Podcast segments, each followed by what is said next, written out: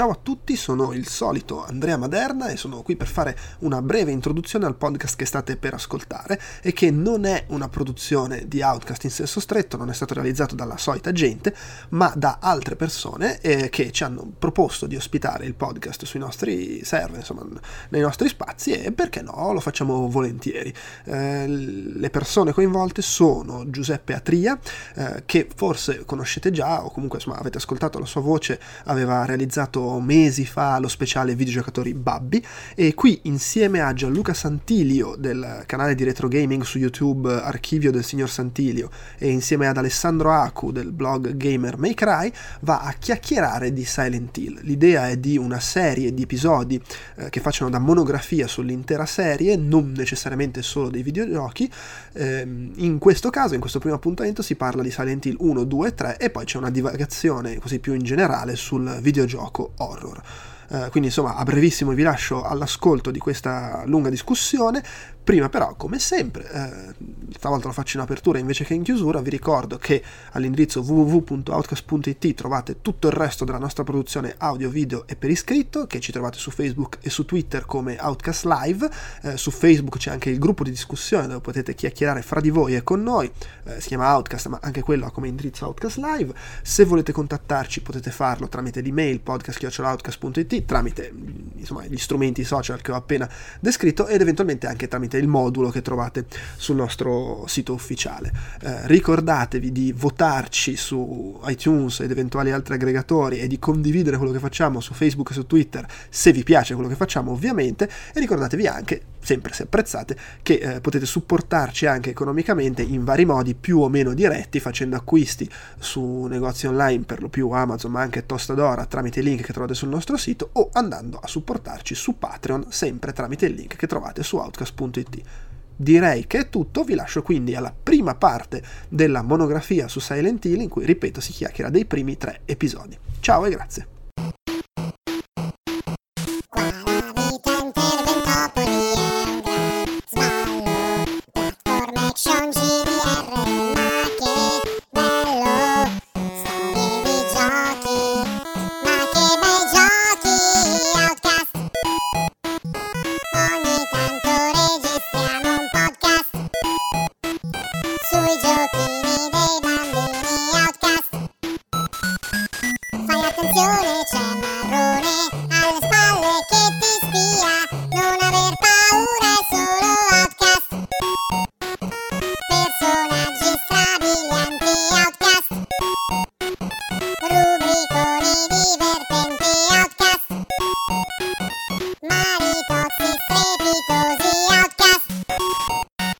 Tutti ragazzi e benvenuti a questo nuovo podcast. Io sono Giuseppe e con me questa sera ci saranno due grandi, due ospiti di eccezione. Uh, da, direttamente da Devil May Cry, un esperto del genere horror, survival horror più specificatamente, ossia Alessandro Acu. Che l'orrore digitale scorra su di voi ragazzi, sono Aku.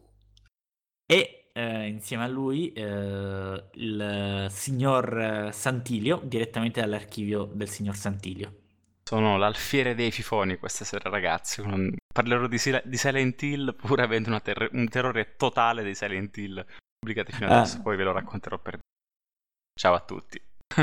il canale di Gianluca, appunto, consiglio a, a tutti è perché è uno dei migliori canali di retro gaming eh, della scena Questa sera, eh, in questa prima parte del podcast, dedicheremo la trattazione dei primi tre eh, Silent Hill e della nascita di questo grandissimo franchising dell'orrore.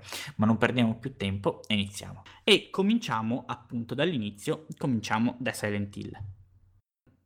Torniamo indietro all'anno 1997-98, quando nelle librerie videoludiche di eh, tutti gli appassionati del genere horror si inserisce un nuovo titolo, appunto Silent Hill. Il genere horror, o meglio survival horror, aveva fino allora conosciuto diversi esponenti, ricordiamo su tutti Resident Evil e Alone in the Dark. Ma se Alone in the Dark rappresentava l'horror eh, di matrice Lovecraftiana, correggimi Alessandro se sbaglio, uh-huh. um, l'horror appunto collegato all'ignoto, a ciò che attende nel buio, agli esseri che sconvolgono la mente umana, e se eh, Resident Evil rappresentava la rielaborazione eh, dalla, uh, dalla, lente giapponese di um, l'horror eh, fulciano eh, di Zombie 2, l'horror eh, romeriano ehm, della saga appunto dei morti viventi, la notte, l'alba, Silent Hill uh, riesce a uh, ricondurre alla dimensione videoludica uh, quello che è invece non solo l'horror, ma la poetica, il mistero di David Lynch, a mio parere. se infatti il primo Silent Hill può trovare un'analogia o una, un'ispirazione, secondo me va ricondotta tra tutti a um, Twin Peaks di eh, di David Lynch, um, in quanto uh, la dimensione eh, misteriosa, l'immersione nella nebbia, nella cittadina tipica della provincia che la provincia americana che apparentemente dovrebbe essere almeno sulla carta idilliaca eh, e che invece nasconde grandi orrori eh, può diciamo uh, scorrere a doppio binario con eh, l'opera di David Lynch e che vede come tutti immagino conosciate eh, il, l'agente David eh, Cooper non ricordo il nome perdonatemi indagare ehm, sulla morte di Laura Palmer nella tranquilla cittadina appunto di Twin Peaks ah. Quello che eh, Silent Hill fece mh, mm, fu, a mio parere, riscrivere i canoni del genere horror, eh, anzitutto dal punto di vista tecnico. Eh, ricordo una recensione di, credo, PSM, se non erro, che ne criticava l'aspetto tecnico, eh, l'aspetto grafico. Effettivamente Silent Hill abbandonando i... il primo Silent Hill abbandonando la culla sicura dei fondali pre-renderizzati e la schermata fissa, e quindi adottando un 3D, ma un 3D del, eh, di fine anni 90, eh, quindi ancora diciamo molto acerbo e spigoloso, eh, riusciva, eh, da un lato certamente aveva un impatto grafico eh, peggiore, eh, perché ovviamente i fondali prenderizzati disegnati di Resident Evil apparivano certamente eh, di per sé più armonici.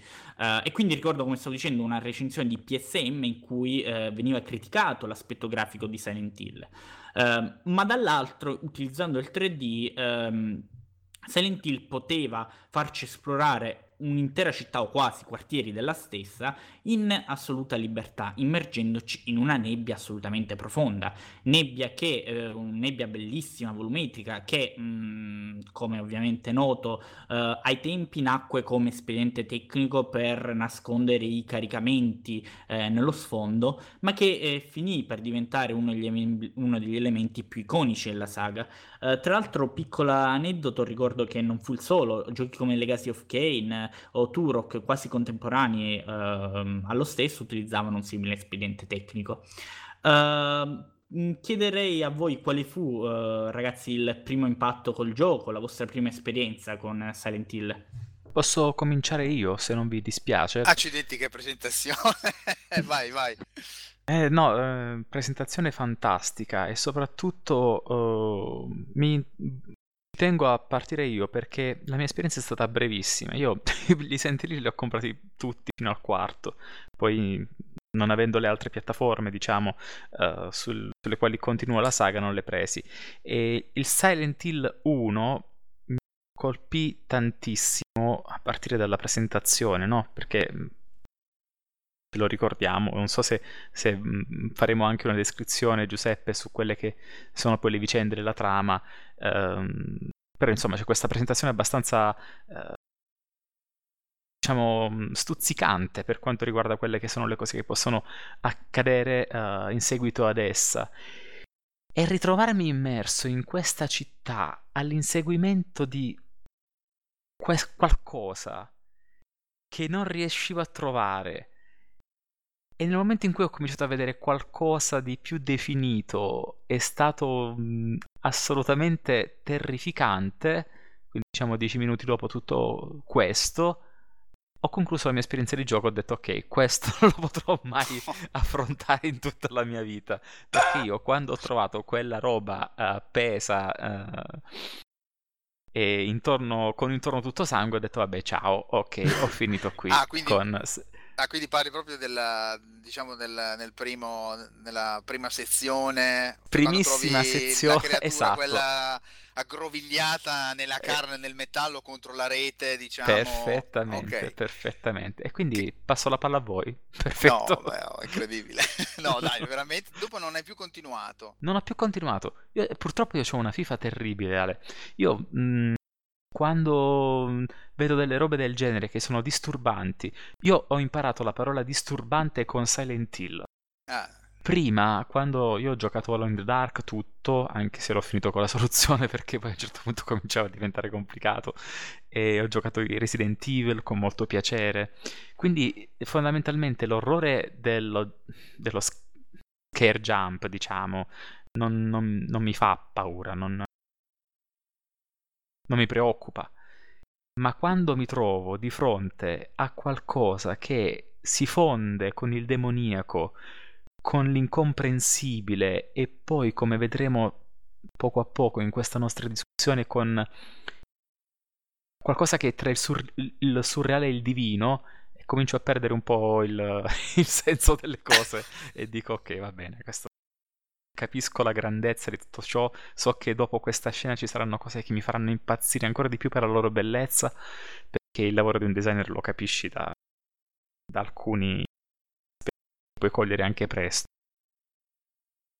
L'ho mollato subito. Eh, mi permetto un secondo di inserirmi in coda a quanto appunto ehm, stava dicendo Gianluca, dicendo che eh, io in quell'anno, eh, non- se non erro, avevo, mh, andavo alle medie, quindi avrò avuto una decina di anni, credo. Quando mi ritrovai di fronte al primo Silent Hill, in particolare, eh, vale la pena di citarlo, la scena in in cui parlava Gianluca si ha subito dopo l'inizio mhm. ehm, quando dopo un incidente mh, in macchina ehm, Harry Mason si ritrova ehm, sve- si risveglia immesso nella città, nelle nebbie della città di Silent Hill, non riuscendo più a, a trovare eh, sua figlia Cheryl, con la quale appunto si stavano recando in quel luogo in vacanza, su insistenza della stessa bambina, peraltro.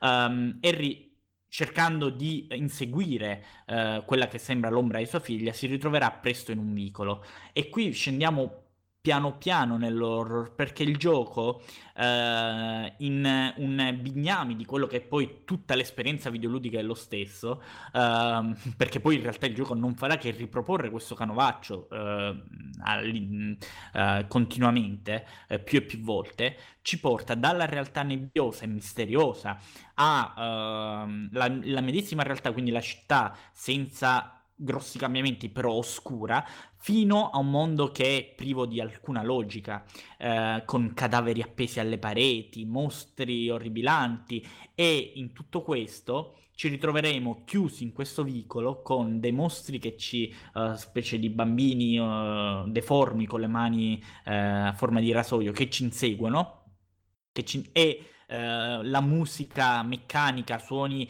appunto non naturali, di macchine, di, di- di s- clangore eh, 3D metallici che ci martellano nelle orecchie. eh, e ci ritroveremo presto senza una via d'uscita finché non avremo altra eh, possibilità che quella di soccombere ai danni di questi mostri.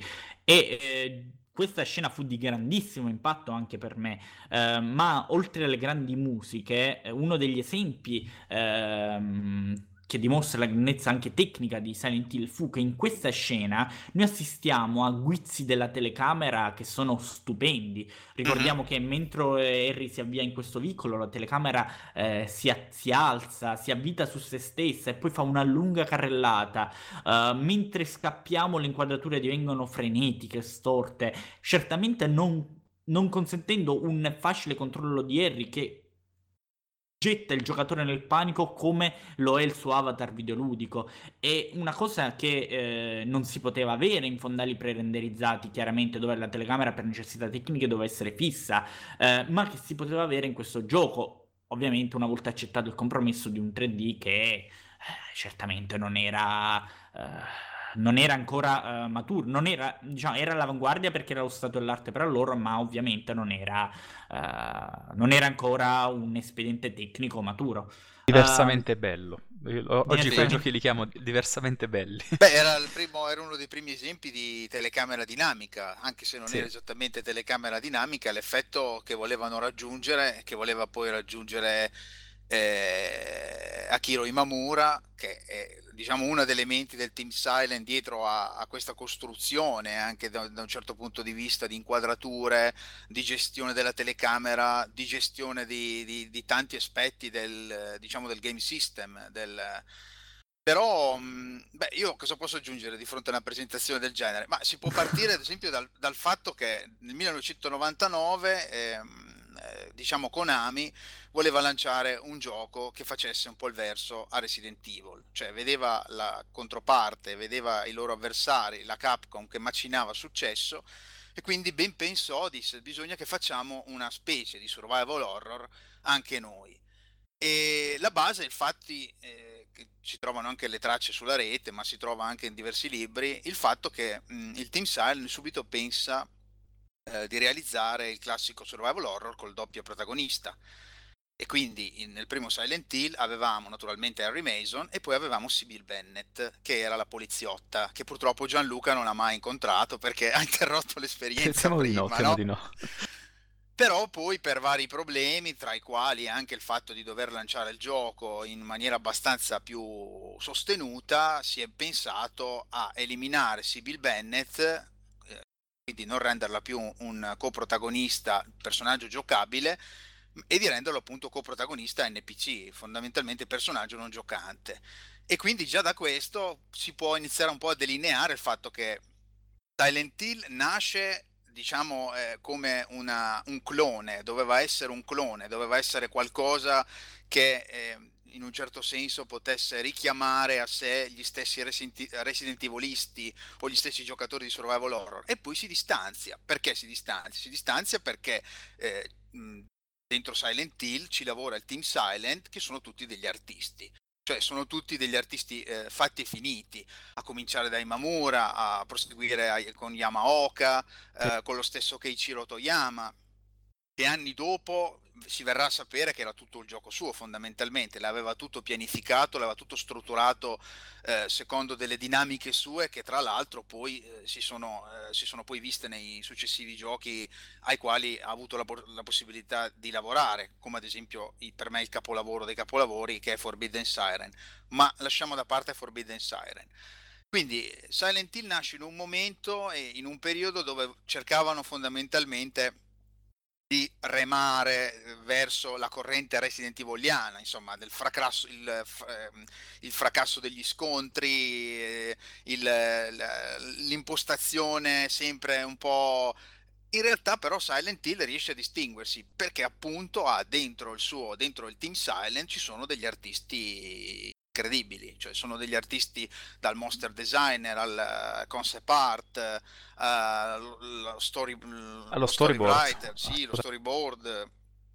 E quindi tutto questo è voglio dire, è, è, significativo il fatto che, eh, in pochi, che nel 1999 sia uscito un gioco che eh, ha tranquillamente eh, rivaleggiato e ha tranquillamente fatto nascere un'enorme schiera di eh, seguaci se non parimenti a Resident Evil poco ci manca perché comunque queste sono le due serie madre forse anche Project Zero di la verità però queste due sono sempre le due serie un po' come la grande dualità uh, la, tra Mortal Kombat e Street Fighter concedetemi questo paradosso sì sì, sì anche abbastanza... perché poi si fa una delle staffette storiche assolutamente.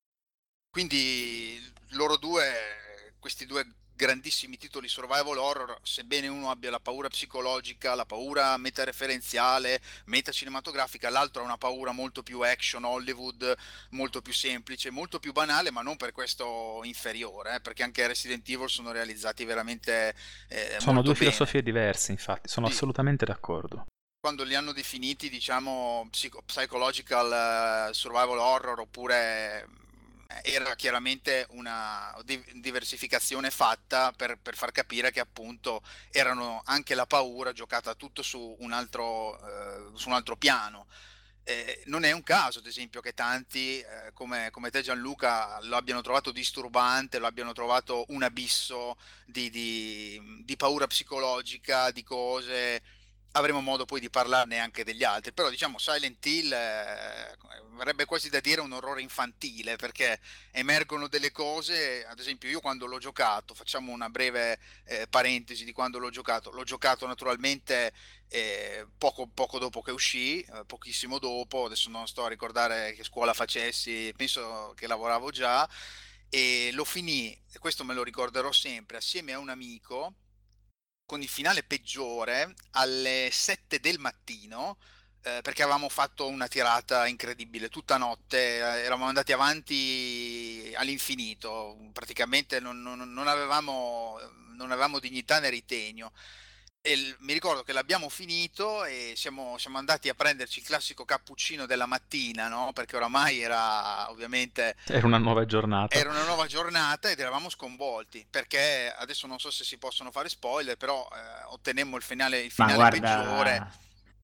ma guarda, cioè, parliamo di un gioco del 98. Ok, quindi e tanto non lo giocherò. Allora spieghiamolo a Gianluca che magari non lo toccherà. Eh, il finale peggiore che si può ottenere nel, nel, primo Silent Hill è il fatto che fondamentalmente era tutto un sogno, cioè l'incidente dell'inizio dell'intro, fondamentalmente ehm, era un incidente che era avvenuto davvero ed Harry aveva la testa sfracellata sulla macchina, sul volante o meglio, si vede comunque che è ovviamente morto e tutto quello che hai giocato nei Silent Hill era un sogno, cioè un'immagine ipnagogica, era una cosa che non hai mai vissuto.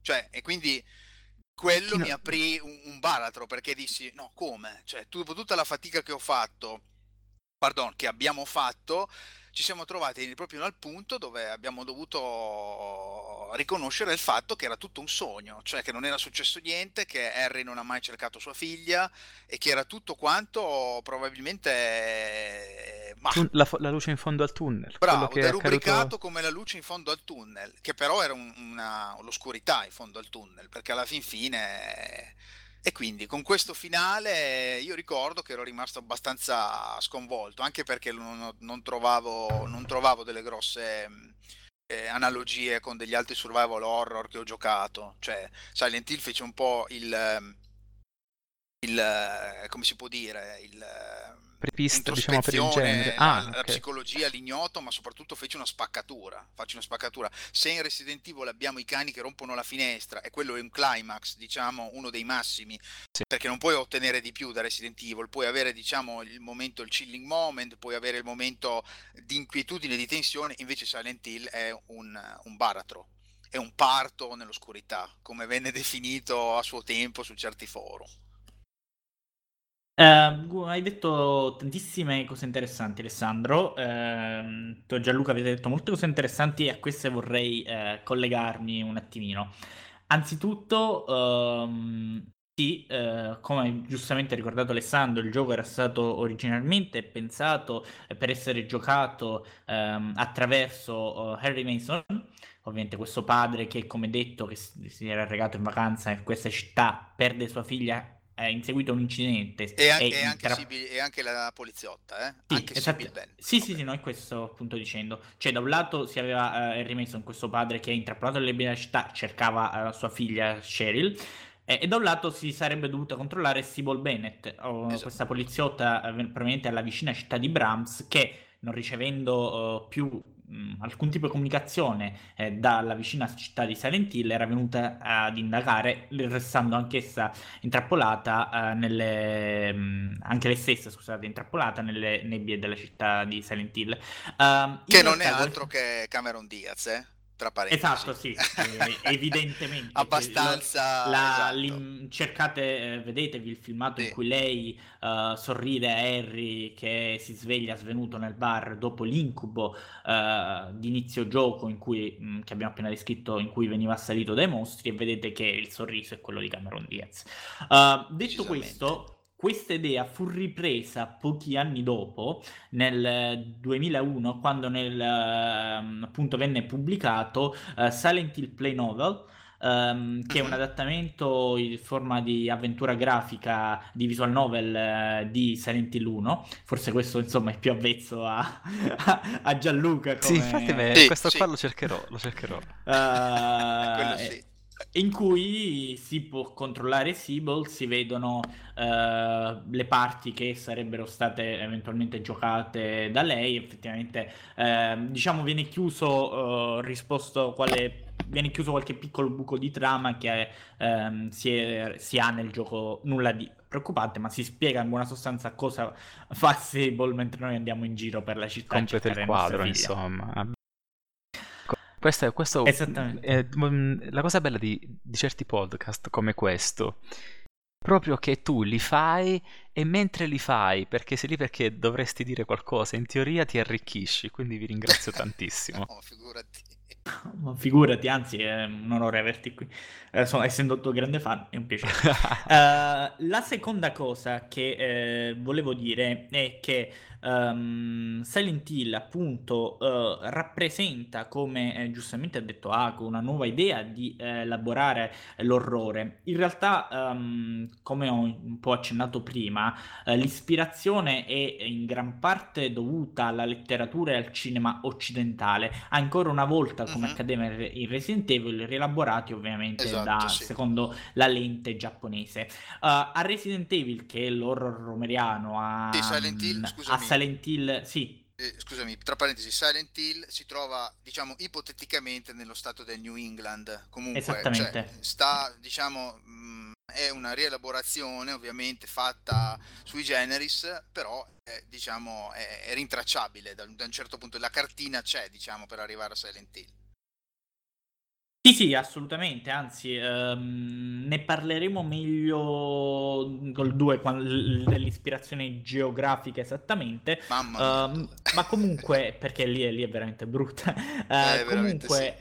Uh, appunto, come sto dicendo, um, se noi possiamo immaginare tre pilastri videoludici del genere horror, cioè da un lato uh, Resident Evil con l'horror romeriano, l'horror zombesco, l'horror della carne, eh, del virus, eh, da un altro lato eh, Silent Hill che è ancora ehm, che è Lynch, che è allucinazione perversa, esatto, sì. Ehm, parte anche Lovecraft, almeno certi sì, racconti t- di Lovecraft. Tutto quello che diciamo li aveva contaminati, non a caso il motto iniziale di Silent Hill sembra quasi quasi un, un diktat di, di, Cronenberg, cioè la paura della carne, la paura del sangue tende a creare la paura della carne, cioè sembra un po' eh, come quando eh, Cronenberg faceva i suoi film, eh, quindi da un certo punto di vista c'è un richiamo anche evidente a un certo tipo di cinematografia, come hai perfettamente sottolineato, che è appunto Jacob's Ladder, che sono i film, ma anche film più recenti, eh, perché comunque Silent Hill eh, è andato a pescare diciamo proprio un continuum spazio-temporale cinematografico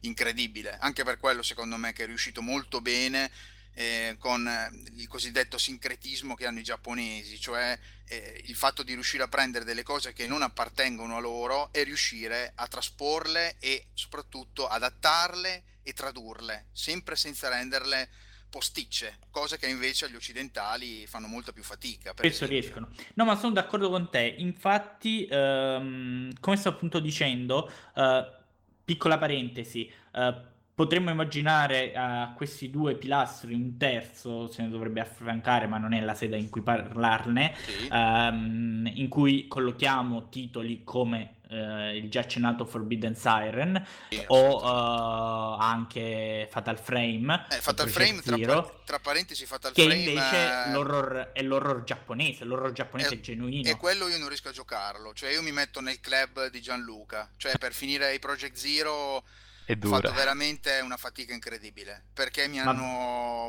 terrificato, terrificato. Eh sì. Ne parleremo in un'altra sede, ma mi hanno veramente spaventato uh, tantissimo. Diciamo che eh, non ce la ehm, faccio eh, con i Project Se Zero. noi eh, mi, mi, collego a quello che hai detto. Secondo me uno dei motivi per cui Silent Hill riesce tanto nel suo generare orrore è per un motivo semplice. Immaginiamo un, eh, una linea uh-huh. che, eh, o meglio, un segmento orientato verso destra, ci porta dal, da sinistra, da Resident Evil, a destra a um, appunto uh, Fatal Frame. A sinistra vediamo uh, Resident Evil che trova ambientazione in un luogo assolutamente incredibile, cioè uh, estraneo dalla realtà. La Villa Spencer è questo luogo eh, stranissimo, laboratorio. Con tutta rom- questa... Sì, sì. sì cioè non, non, è credibile perché si trovano passaggi segreti, laboratori sì. nascosti, questa villa incredibile che insomma eh, ha un effetto estraniante verso il giocatore che non si ritroverà mai in una situazione simile, no? Uh, dal, dal, lato, dal capo opposto troviamo che Project Zero, addirittura soprattutto il 3, e questa cosa mm. era terrificante, aveva delle sessioni ambientate in casa, cioè proprio nella sì. casa della protagonista, dove Oddio. spuntavano fantasmi mentre lei era in bagno da sotto la scrivania. No, ma faceva paura. Cioè, del... faceva una paura eh, tremenda. Sì, a me ragazzi. faceva impressione, diciamo proprio mi, mi, agitava il fatto non tanto del, diciamo sempre perché comunque è sempre un terza persona, quindi fondamentalmente non è un prima persona come può essere un Dark Amnesia oppure può essere un Outlast dove insomma hai Lì invece c'era questa sorta di voglia malsana, cioè tu dovevi catturare lo spirito, però e quindi dovevi guardare l'ambiente circostante e guardando l'ambiente circostante era automatico che ovviamente essendo un ectoplasma, uno spirito, passasse dai muri, passasse da sotto il pavimento, potesse passare e quindi tu avevi l'obbligo di guardare l'orrore in faccia, non so come definirlo in altri modi. Eh, esattamente, differ- esattamente. E quindi questo, guardando l'orrore in questo, faccia no, ti arrivavano scusami. queste botte incredibili di, di, adrenalina perché c'erano poi ovviamente c'erano tutti eh, diciamo dei, degli spiriti dei kaidan per dirla alla giapponese, quindi tutti degli spiriti o degli urei comunque tutti degli spiriti della tradizione yokai, non so, il, lo spirito con le braccia lunghe, eh, lo spirito con la testa girata, e mi hanno sempre fatto impressione. Una diciamo. paura boia. Sì, sì. Ma è appunto quello sì. che... Ehm, sì, concordo, e questo orrore era declinato in una dimensione addirittura a un certo punto eh, avvenne che veniva declinato in una dimensione casalinga, no? Quindi si passa da un estremo all'altro, c'è da una villa in laboratorio, una cosa incredibile, certamente riconducibile alla sfera extrapersonale, perché non ti capiterà mai, eh, a una dimensione casalinga, no? Sai Io l'ho, vi- l'ho trova... visitata, è la Magione Imuro, che è in Giappone. Sì, davvero? Sì, l'ho visitata. Ah, l'ho, l'ho vista da lontano, ma non ci sono entrato dentro, però esiste davvero, è nella zona di Saitama... Eh, anche lì, insomma, una delle, una, una delle, ville dove dicono si siano ispirati a, per, fare, per, fare, Project Zero. Dopo poi abbastanza inquietante. Comunque, sì. Comunque, semplicemente volevo dire che Silent Hill eh, uno, mm, diciamo, innova l'orrore calandolo in una dimensione invece che sta perfettamente a metà tra le due mh, mm, appena citate, uh-huh. che è una dimensione cittadina, quella della normale provincia americana. Nel corso del gioco, eh, mentre siamo alla ricerca di nostra figlia, noi visiteremo luoghi che presto scopriremo, luoghi della quotidianità di ognuno, ma che poi scopriremo essere riconducibili alla quotidianità di un bambino. Quindi troviamo il parco giochi, la scuola, il, eh, eh, il parco sì. divertimenti, la chiesa, il, il drugstore, l'ospedale, cioè luoghi che... Eh, possono essere rielaborati e vengono magistralmente rielaborati in chiave horror, eh sì. eh, ma che non sono luoghi incredibili, bensì luoghi della quotidianità quotidianità di ognuno, luoghi che mh, hanno sì, magari... Sono presenti, sono presenti nella vita, diciamo. Infatti quando l'ho definito, come anche tu adesso l'hai giustamente sottolineato, orrore infantile, è che Silent Hill è il primo gioco che riesce in qualche modo a, a rifarti riemergere tutte le paure che avevi. Allora la paura, anche il fatto come inizia il gioco, il fatto che, eh, che non, non, non, sai cosa... devi andare nella nebbia, devi, devi continuare, la nebbia di per sé non è che fa paura, è però un elemento non tranquillizzante, cioè è già una cosa che può capitare, perché perché quante volte può essere capitato a ognuno di noi di essere persi nella nebbia, di trovarsi con la macchina, che ne so, tante situazioni del genere. E infatti Silent Hill riesce in questo punto, secondo me è un punto proprio cardine, l'inizio, come poi ci riuscirà anche Silent Hill 2 e anche il resto dei titoli, riesce proprio a far riemergere questa paura atavica, la paura del buio. Mi ricordo ad esempio c'è un punto dove c'è Harry che deve correre come un pazzo su delle griglie eh, mi sembra verso fine gioco, e viene inseguito da delle sorta di orango o uh, gorilloni neri. Adesso ah, assolutamente, sì, sì, sì, sì. È un pezzo sì, che sì, sì. Cioè, non hai, non hai, diciamo, mappa, perché non c'è naturalmente mappa, eh, non sai dove andare, continui a correre con questo rumore metallico. Tz, con tutto questo eh, suono industrial che pian piano si fa strada nella tua testa e tu dici vabbè ma cosa devo fare, dove devo andare, a destra, a sinistra? E tutto quanto è pianificato per, per, per creare un, un horror, eh, per, per, creare una situazione ai limiti del sostenibile. E infatti poi Silent Hill il primo secondo me a mio modesto eh, pensiero è ancora un gioco particolarmente inquietante diciamo sarà anche mh, a differenza degli altri Silent Hill che poi verranno il fatto che sono tutti eh, pixel sgranati, sono texture sgranate, sono sì, poligoni sì, brutti, sì, però questa paura del, del, non definire, ad esempio quando Gianluca ha trovato nel corridoio all'inizio del gioco questa sorta di cadavere appeso... Io, io non so neanche cosa che fosse, cos'era? Cioè, no, non era lo so, un cane, era una cosa era deforme, era qualcosa di deforme che nella mia mente Bravissimo. ha scatenato un'immaginazione che ha inserito quei dettagli che mi hanno terrorizzato. La mia quello. immaginazione è stata diversa dalla tua immaginazione, ma l'effetto combinato artistico di tutti coloro i quali hanno scritto quest'idea e l'hanno realizzata e codificata, tutto ciò ha avuto un effetto devastante, super efficace. E per me questi, questi obiettivi, questi achievement, chiamandoli come si usa fare adesso, sono immortali, sono eterni. Io oggi sono sicuro di non poter ancora giocare Silent Hill 1 per le cose che, per le cose che mi state dicendo, perché la mission dei designer, degli artisti, è andata troppo a buon segno. Come si fa? Come si fa? Il- questo è un po' il discorso che si fa spesso anche per la pixel art. Tu non hai bisogno in Monkey Island di sapere se Guybrush Threepwood ha le lentiggini oppure ha gli occhi di un colore oppure di un altro, perché in 320x200 di risoluzione non lo puoi vedere.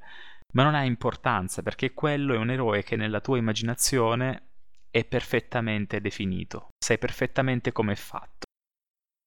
Silent Guarda- Hill, poi Sì, no, scusami. No, figurati, No, in parla, Silent Hill è tutto così, il primo almeno imma- me lo immagino tutto così, Sì, tutto- l'inizio era tutto così, Sì, è tutto così. e questo significa che tu devi attivare delle parti del tuo cervello che non vorresti mai attivare, perché è la parte che va a disegnare la paura, l'orrore. Quindi questa cosa qui a me manda in, eh, sì.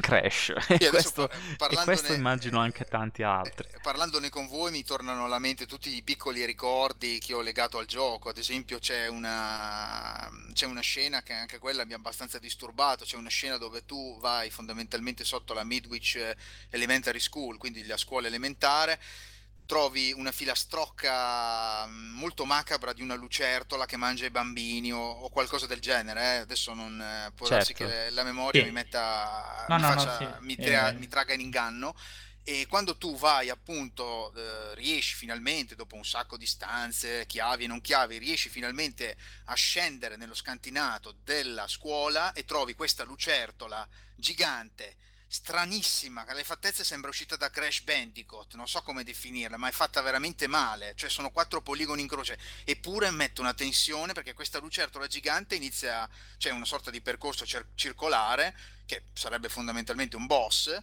Ehm, però, eh, per esempio, mi ha, mi ha- mi ha scioccato perché non ti aspetti una cosa del genere, non ti aspetti che la, luce- la- la- la lucertola del, del sogno, della, della filastrocca del bambino prenda realtà, eh, prenda una forma concreta e inizi ti- e ti minacci. Senza contare che poi, insomma, ci sono, c'è, c'è molto di peggio in Silent Hill. Però Ho trovato dire... adesso la trascrizione di questa cosa che stavi dicendo, la sto guardando e effettivamente sì, è molto... È la storia del Eh, cacciatore che bravissimo, vuole uccidere sì, la- questa, questa lucertola Sì, bravissimo. e la lucertola dice, ah ma io... Chi è? Chi ha paura di un rettile? Posso, posso ingoiarti con un singolo morso. E E quando, tu la vedi, e quando tu la vedi la lucertola che è due volte te, che è più grande, ti rendi anche conto che il cacciatore non era fortunato. Cioè non No. era... Il bello è che questa storia eh, suggerisce come sconfiggere il boss. Sì. Esatto, sì, è vero. Perché, perché il cacciatore poi la uccide colpendo dentro le fauci aperte.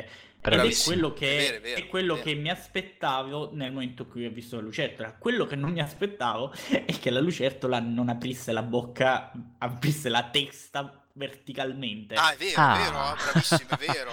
Perché io Che- vi, voglio, vi voglio confidare, prima di prepararmi di questo podcast, io non ho guardato, non ho letto niente, perché ho detto voglio lasciare fluire i miei ricordi così, come sono intonsi, come si vuol Ah, come, come strade perdute di Sì, Lynch, non so se ricordi, Quindi- in cui dicono, in cui il protagonista dice io non guardo, non uso le telecamere perché eh, mi piace ricordare le cose per come le ricordo invece per come erano. E hai ragione con questa- questo dettaglio, mi hai, mi hai rievocato il terrore. Sì, quando apre la bocca, che in realtà non è una. non- non- cioè, apre la bocca e dici: Ma come può questa cosa? Cioè, c'è la bocchina piccola, non è una cosa. Invece, quando la apre, ti si spalanca l'orrore perché dici: Questo è veramente come raccontava la filastrocca. Eh, Silent io- è tutto così, è tutto così. È, è pieno Allora- di scene del genere, è pieno.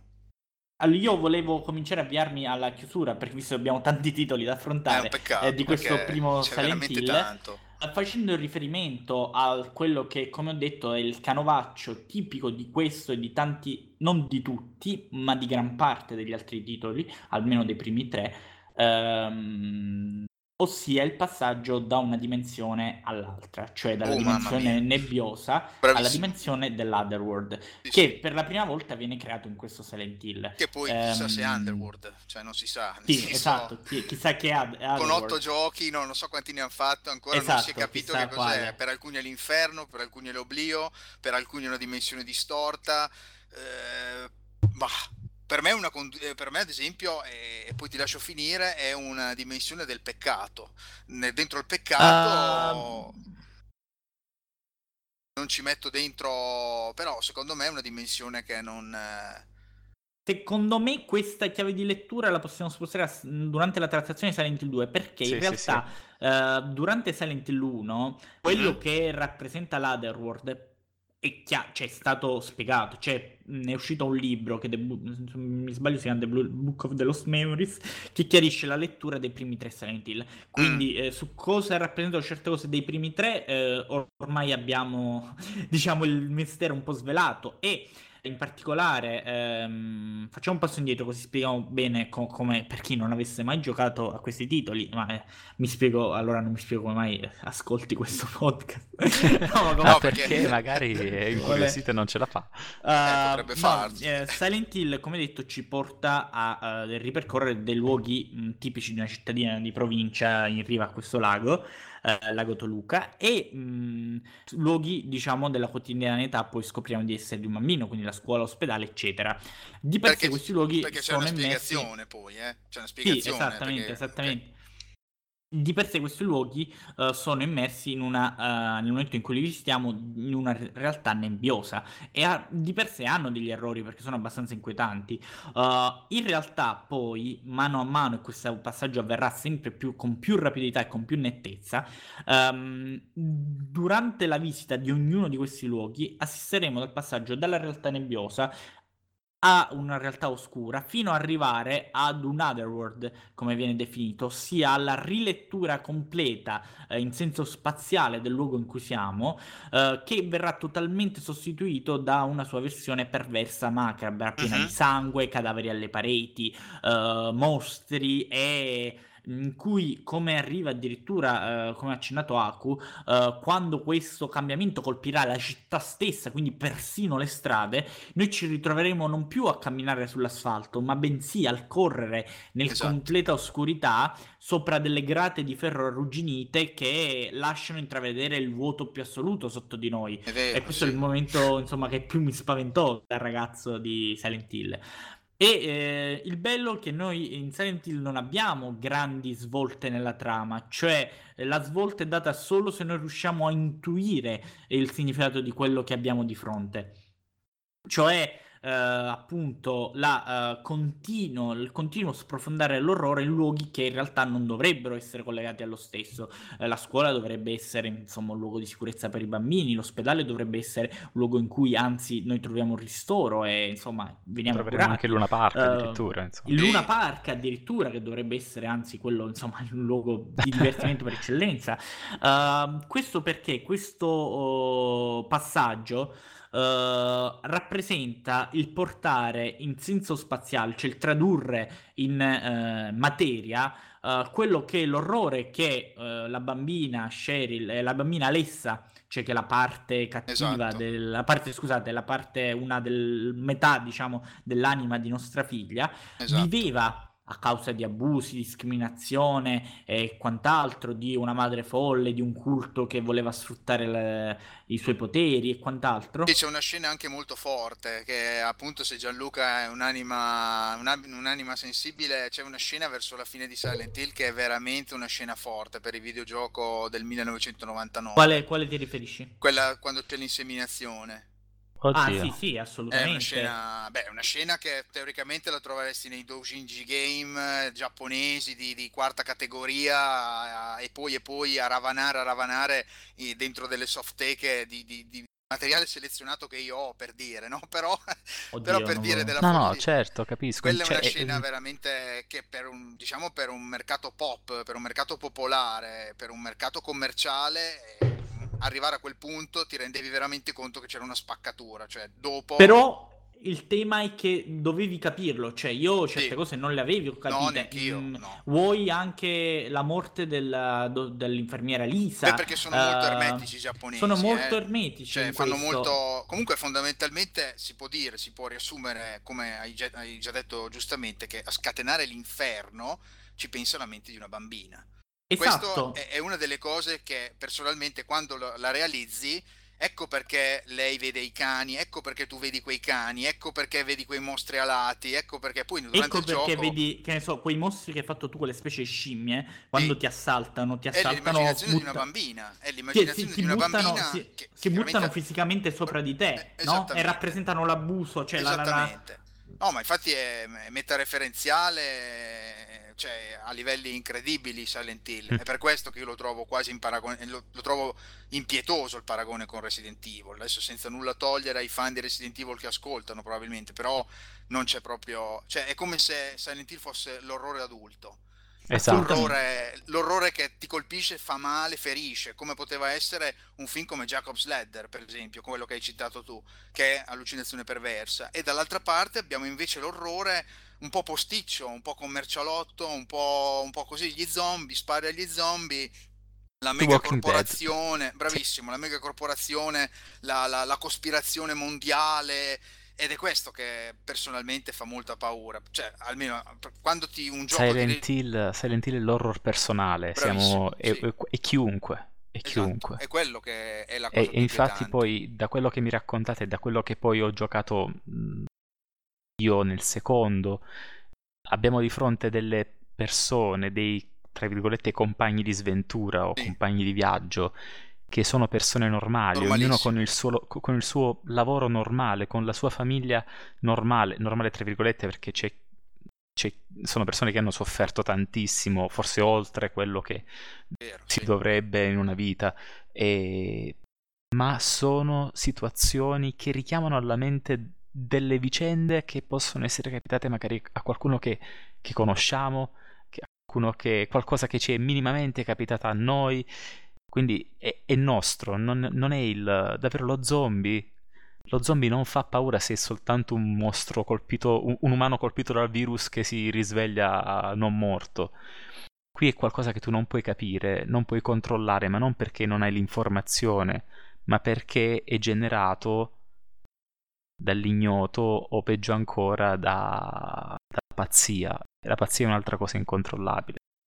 E- Io... No, scusa, scusa, ti ho interrotto. Sì, poi No, c'è, no, anche, c'è anche degli elementi occulti, tanto per fare il corollario finale del gioco che non giocherai mai, Gianluca. Sì, Oltre a questa perfetto. cosa, del, de- c'è anche degli elementi occulti che sono sempre cose un po' spaventose quando uno le va a leggere, diciamo anche a livello non di ludiche, ehm, extraludica, quindi eh, quando vai a leggere di strani culti, la follia, la follia che serpeggia nel culto, nel- nella religione, quello che...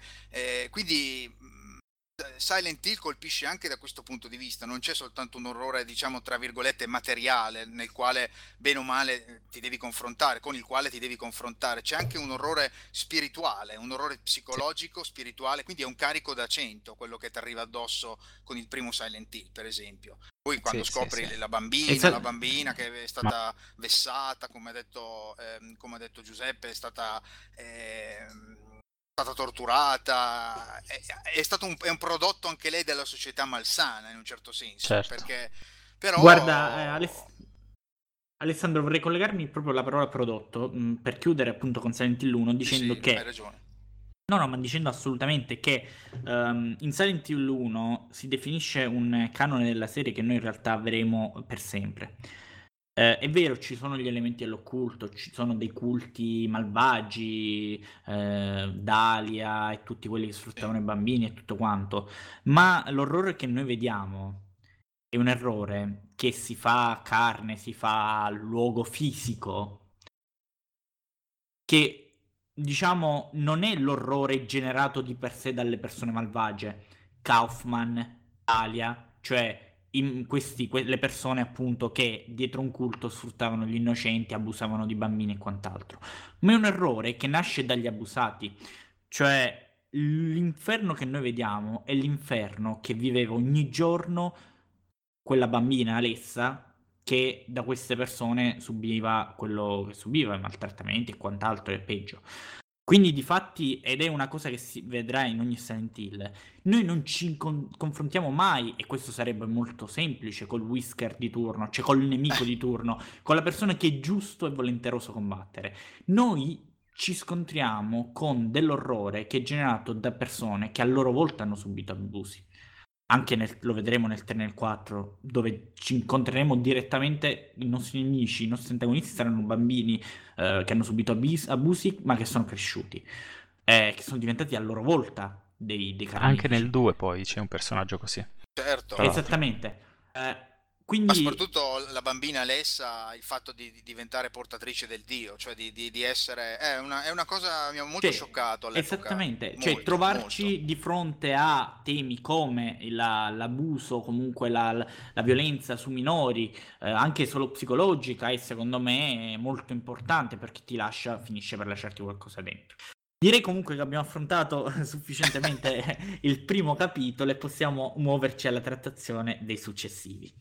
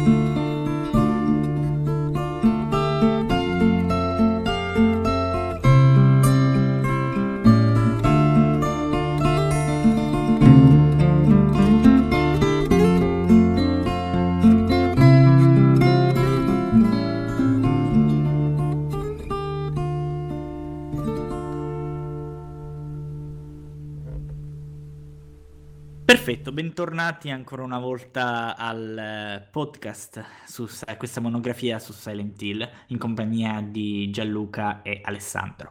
Eh, quello che avete sentito è il tema del primo Silent Hill riarrangiato dal mio buon amico Giuseppe Sinacori eh, per chitarra. Mi ha fatto il grande favore di eh, rielaborare questo brano per chitarra classica, non posso che ringraziarlo. Uh, detto questo, ci occupiamo di quello che a detta di molti, se non di tutti, il più grande esponente di questa saga, ossia Silent Hill 2. Uh, eh, Silent Hill 2 è, eh, secondo me rappresenta il parente scomodo, cioè il, um, il gigante in casa che eh, ha un po' oscurato gli altri capitoli che eh, gli altri comunque prodotti che sotto il marchio di Silent Hill sono nati.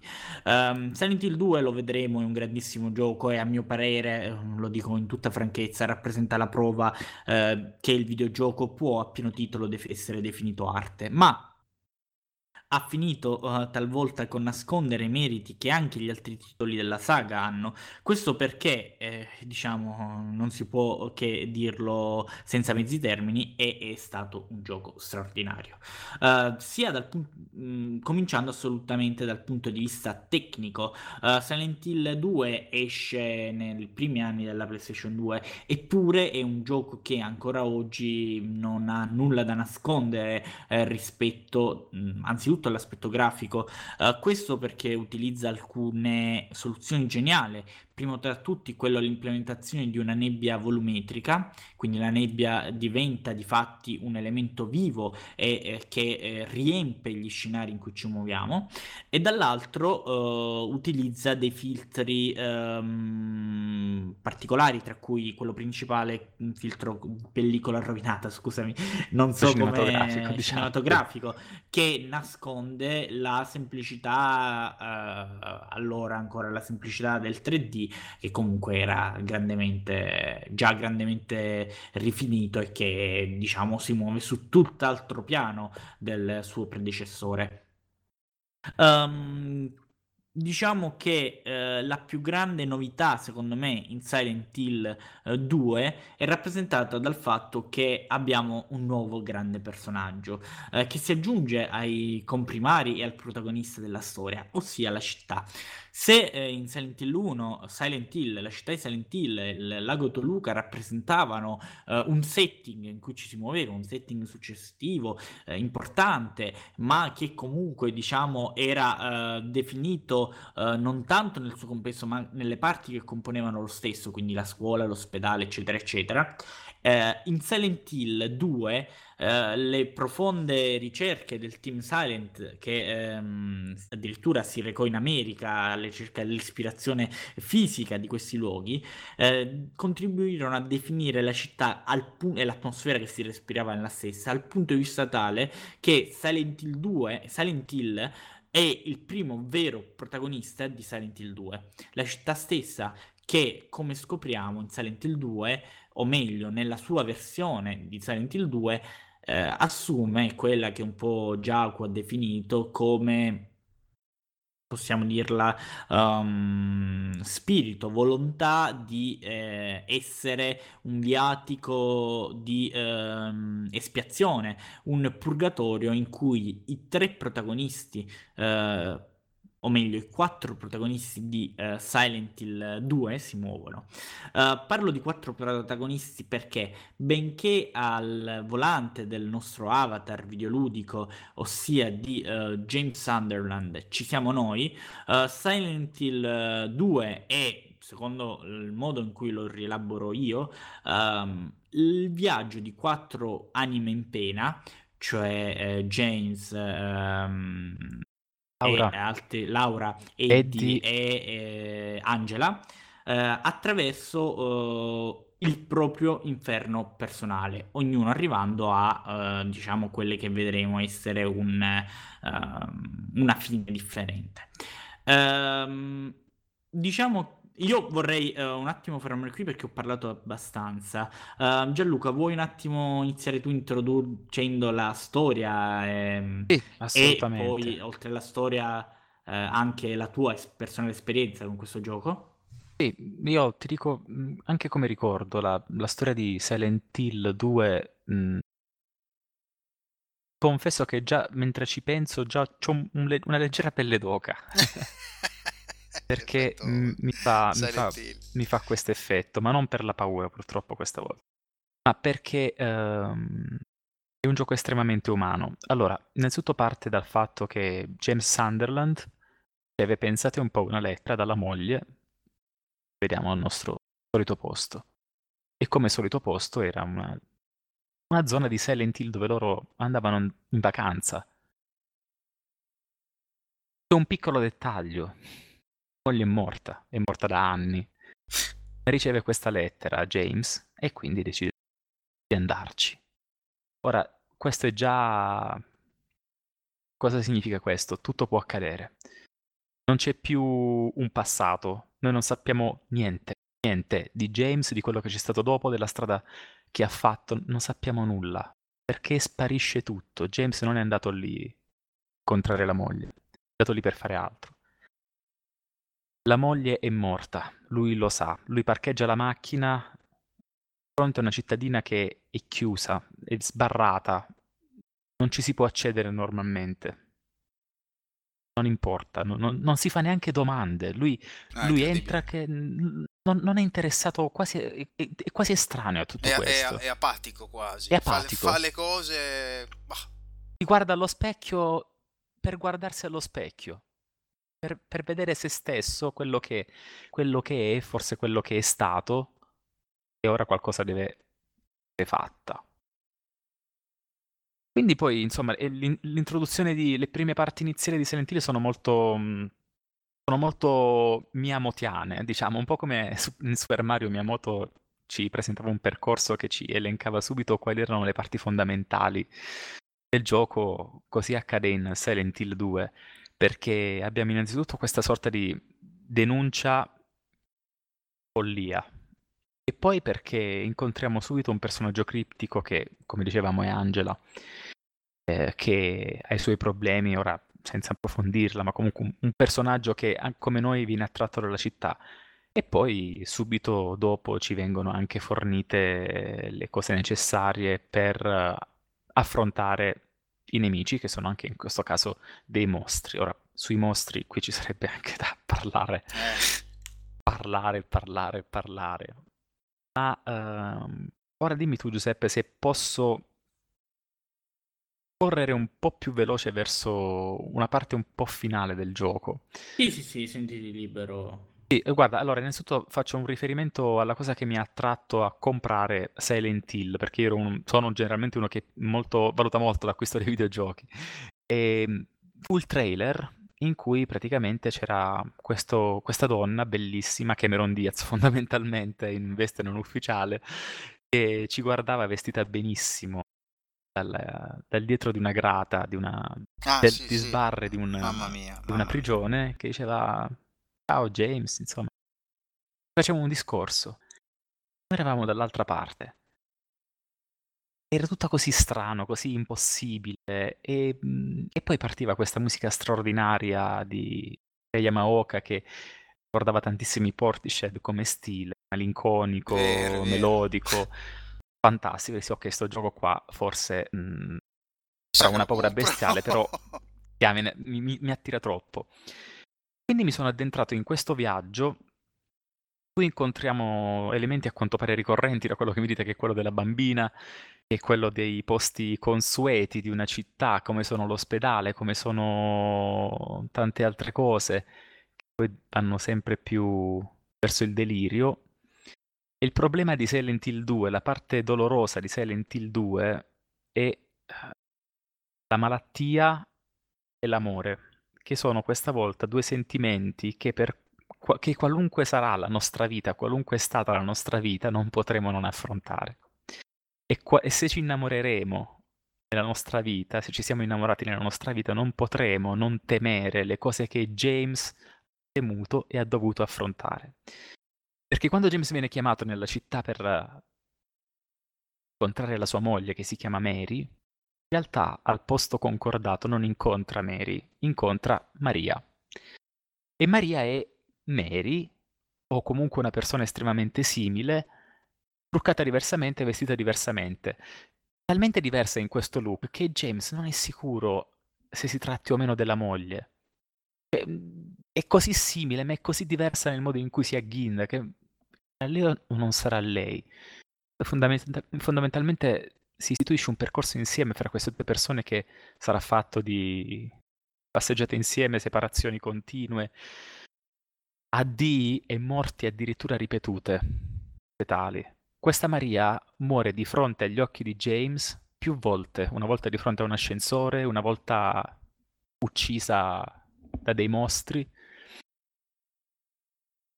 E Silent Hill 2, lo dico, è un lungo percorso di espiazione, perché il finale di Silent Hill ce ne sono sei, io ho pescato quello che si chiama In Water, che secondo me è il più bello, è il più coerente con, uh, con il gioco, in cui James scopre, come in tutti i finali, di aver ucciso la moglie, che era ammalata di una malattia che non viene mai dichiarata durante il gioco, ma probabilmente un cancro. Eh, guarda, mi mh, mm, inserisco semplicemente, eh, la malattia non viene eh, mai detto esattamente quale fosse, ma eh, eh, e questo è un elemento molto importante, eh, sappiamo per certo che di avere effetti ehm, sia sul fisico, quindi cioè, proprio deturpanti, cioè eh, Mary era proprio eh, orribile, cioè, sfigurata da questa malattia, eh, questo è molto importante per ragioni che poi diremo, eh, e eh, due poi eh, finì per avere anche effetto sulla mente di Maria che arrivò a essere pure violenta nei confronti di James. Esatto. Di Mary, esatto. Scusa. E quindi cosa succede? Mm, perché James finisce in Silent Hill? Silent Hill perché era innamorato della moglie e per amore della moglie ha dovuto soffocarla con un cuscino sul letto, quale fondamentalmente aspettava di morire comunque. E... È un amore tragico, è, è un amore vincente. Un amore tragico e un amore vincente. Però cioè... evidentemente un trauma del genere non, non, non, lo superi, non lo superi e fondamentalmente quello che James voleva anche per errori pregressi, forse fatti nella vita di coppia, forse fatti in tante cose, era essere punito. La scena più bella del videogioco è quando Pyramid Dead, che lascio spiegare ad Alessandro che saprebbe spiegarlo meglio di me, no, chi è. Sì, sì, poi io affiderò, appena oh. termini, affiderò a, a, a Alessandro il compito di spiegare il character design di questo gioco. Esatto, esatto, perché secondo me la sua è un, lui, lui è, è un grande, è un grande. Sono il mostromane. Però questo Pyramid Head che è in assoluto nella storia dei videogiochi, ne ho giocati tanti. Il mostro no, anzi, no, il, il mostro sì, ok, il mostro, ma non il cattivo più bello mai pensato c'è una scena fantastica in Silent Hill 2 in cui questi, lui affronta questi due Pyramid Dead che deve combattere dopo aver visto l'ennesima morte di Maria. E una volta che noi affrontiamo l'inevitabile sequenza di azione, perché giustamente il videogioco deve offrire anche quello, non uccidiamo i Pyramid Dead, noi non li ammazziamo, non, non, non possiamo farlo. Però a un certo punto loro si suicidano perché finalmente James ha capito che cosa stava facendo e perché era lì, di che cosa aveva bisogno. E quindi qui la stessa Silent Hill, um, diceva Alessandro all'inizio, non, non, lo sappiamo che cos'è Silent Hill in realtà. Eh, la mia interpretazione dopo aver giocato Silent Hill 2 è che Silent Hill sia comunque in una certa parte il purgatorio. Sì, sono d'accordo. È la mia la mia interpretazione di Silent Hill è, il purgatorio per uh, ognuno delle persone che vengono richiamate in esso e è un purgatorio diverso per tutte le persone che lo frequentano, perché abbiamo parlato di character secondari, incontriamo Eddie, che è una persona che è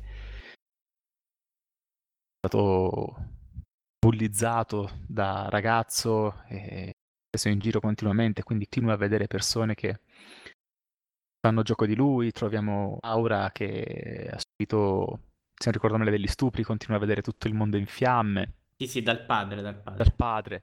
Quindi è, Silent Hill è un purgatorio personale. È un purgatorio che è, è sotto forma di incubo in Silent Hill 2.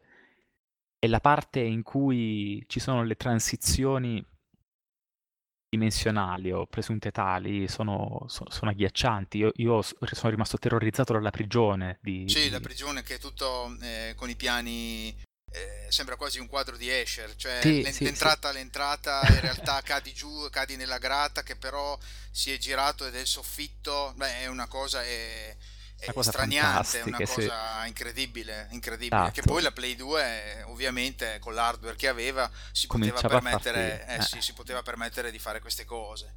poteva questi, questo, questa impressione. E poi c'erano altri nemici, insomma.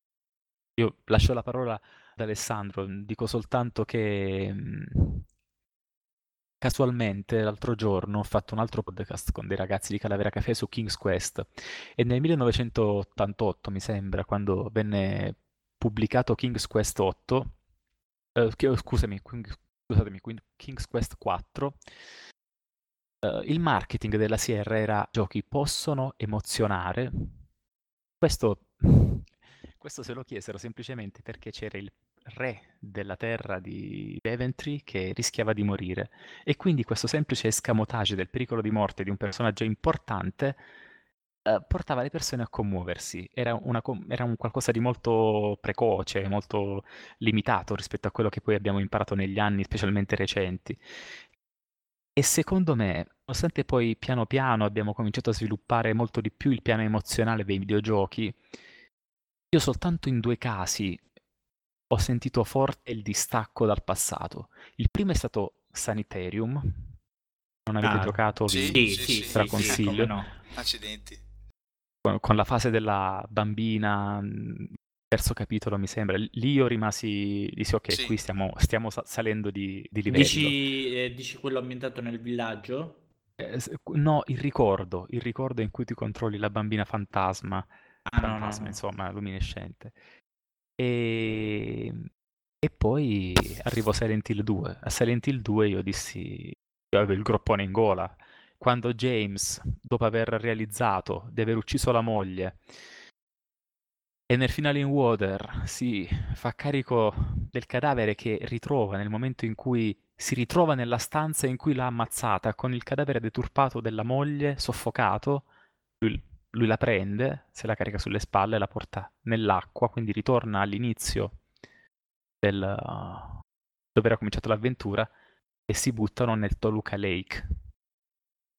Insomma, e lì ho detto di tragedia, tutto quello che vogliamo, ma è, è un, è un nuovo livello. Adesso tutti si dovranno confrontare con questo traguardo.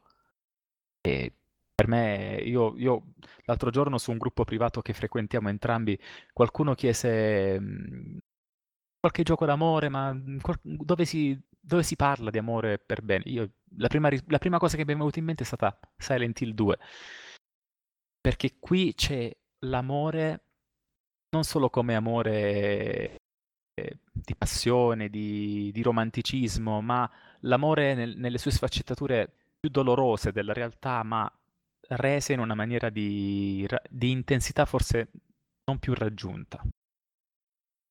Sì, ehm, assolutamente. Sì, io- Ricordiamo che diciamo una delle, uno dei motivi per cui James potrebbe aver ucciso Maria è sì perché non riusciva, eh, voleva aiutarla, non voleva che soffrisse Bravissimo. più, ma poteva anche poter essere perché eh, Ci molti sono, ci- ci ritengono sono- sì, ci esatto sono che lui molti- stesso Bravissimo. Ci fosse sono molti, di- molti dialoghi. Esatto. Esatto. E lui stesso fosse. eh, Ma vuoi parlarne tu? Scusa, No, no, no, no, no, no, no, stavi, no. stavi dicendo No, no. delle cose No, giustissime. lui stesso T'ho interrotto, eh, ma ho sbagliato. l- l'abbia fatto per eh, debolezza, perché non riusciva più a essere una stesso. persona.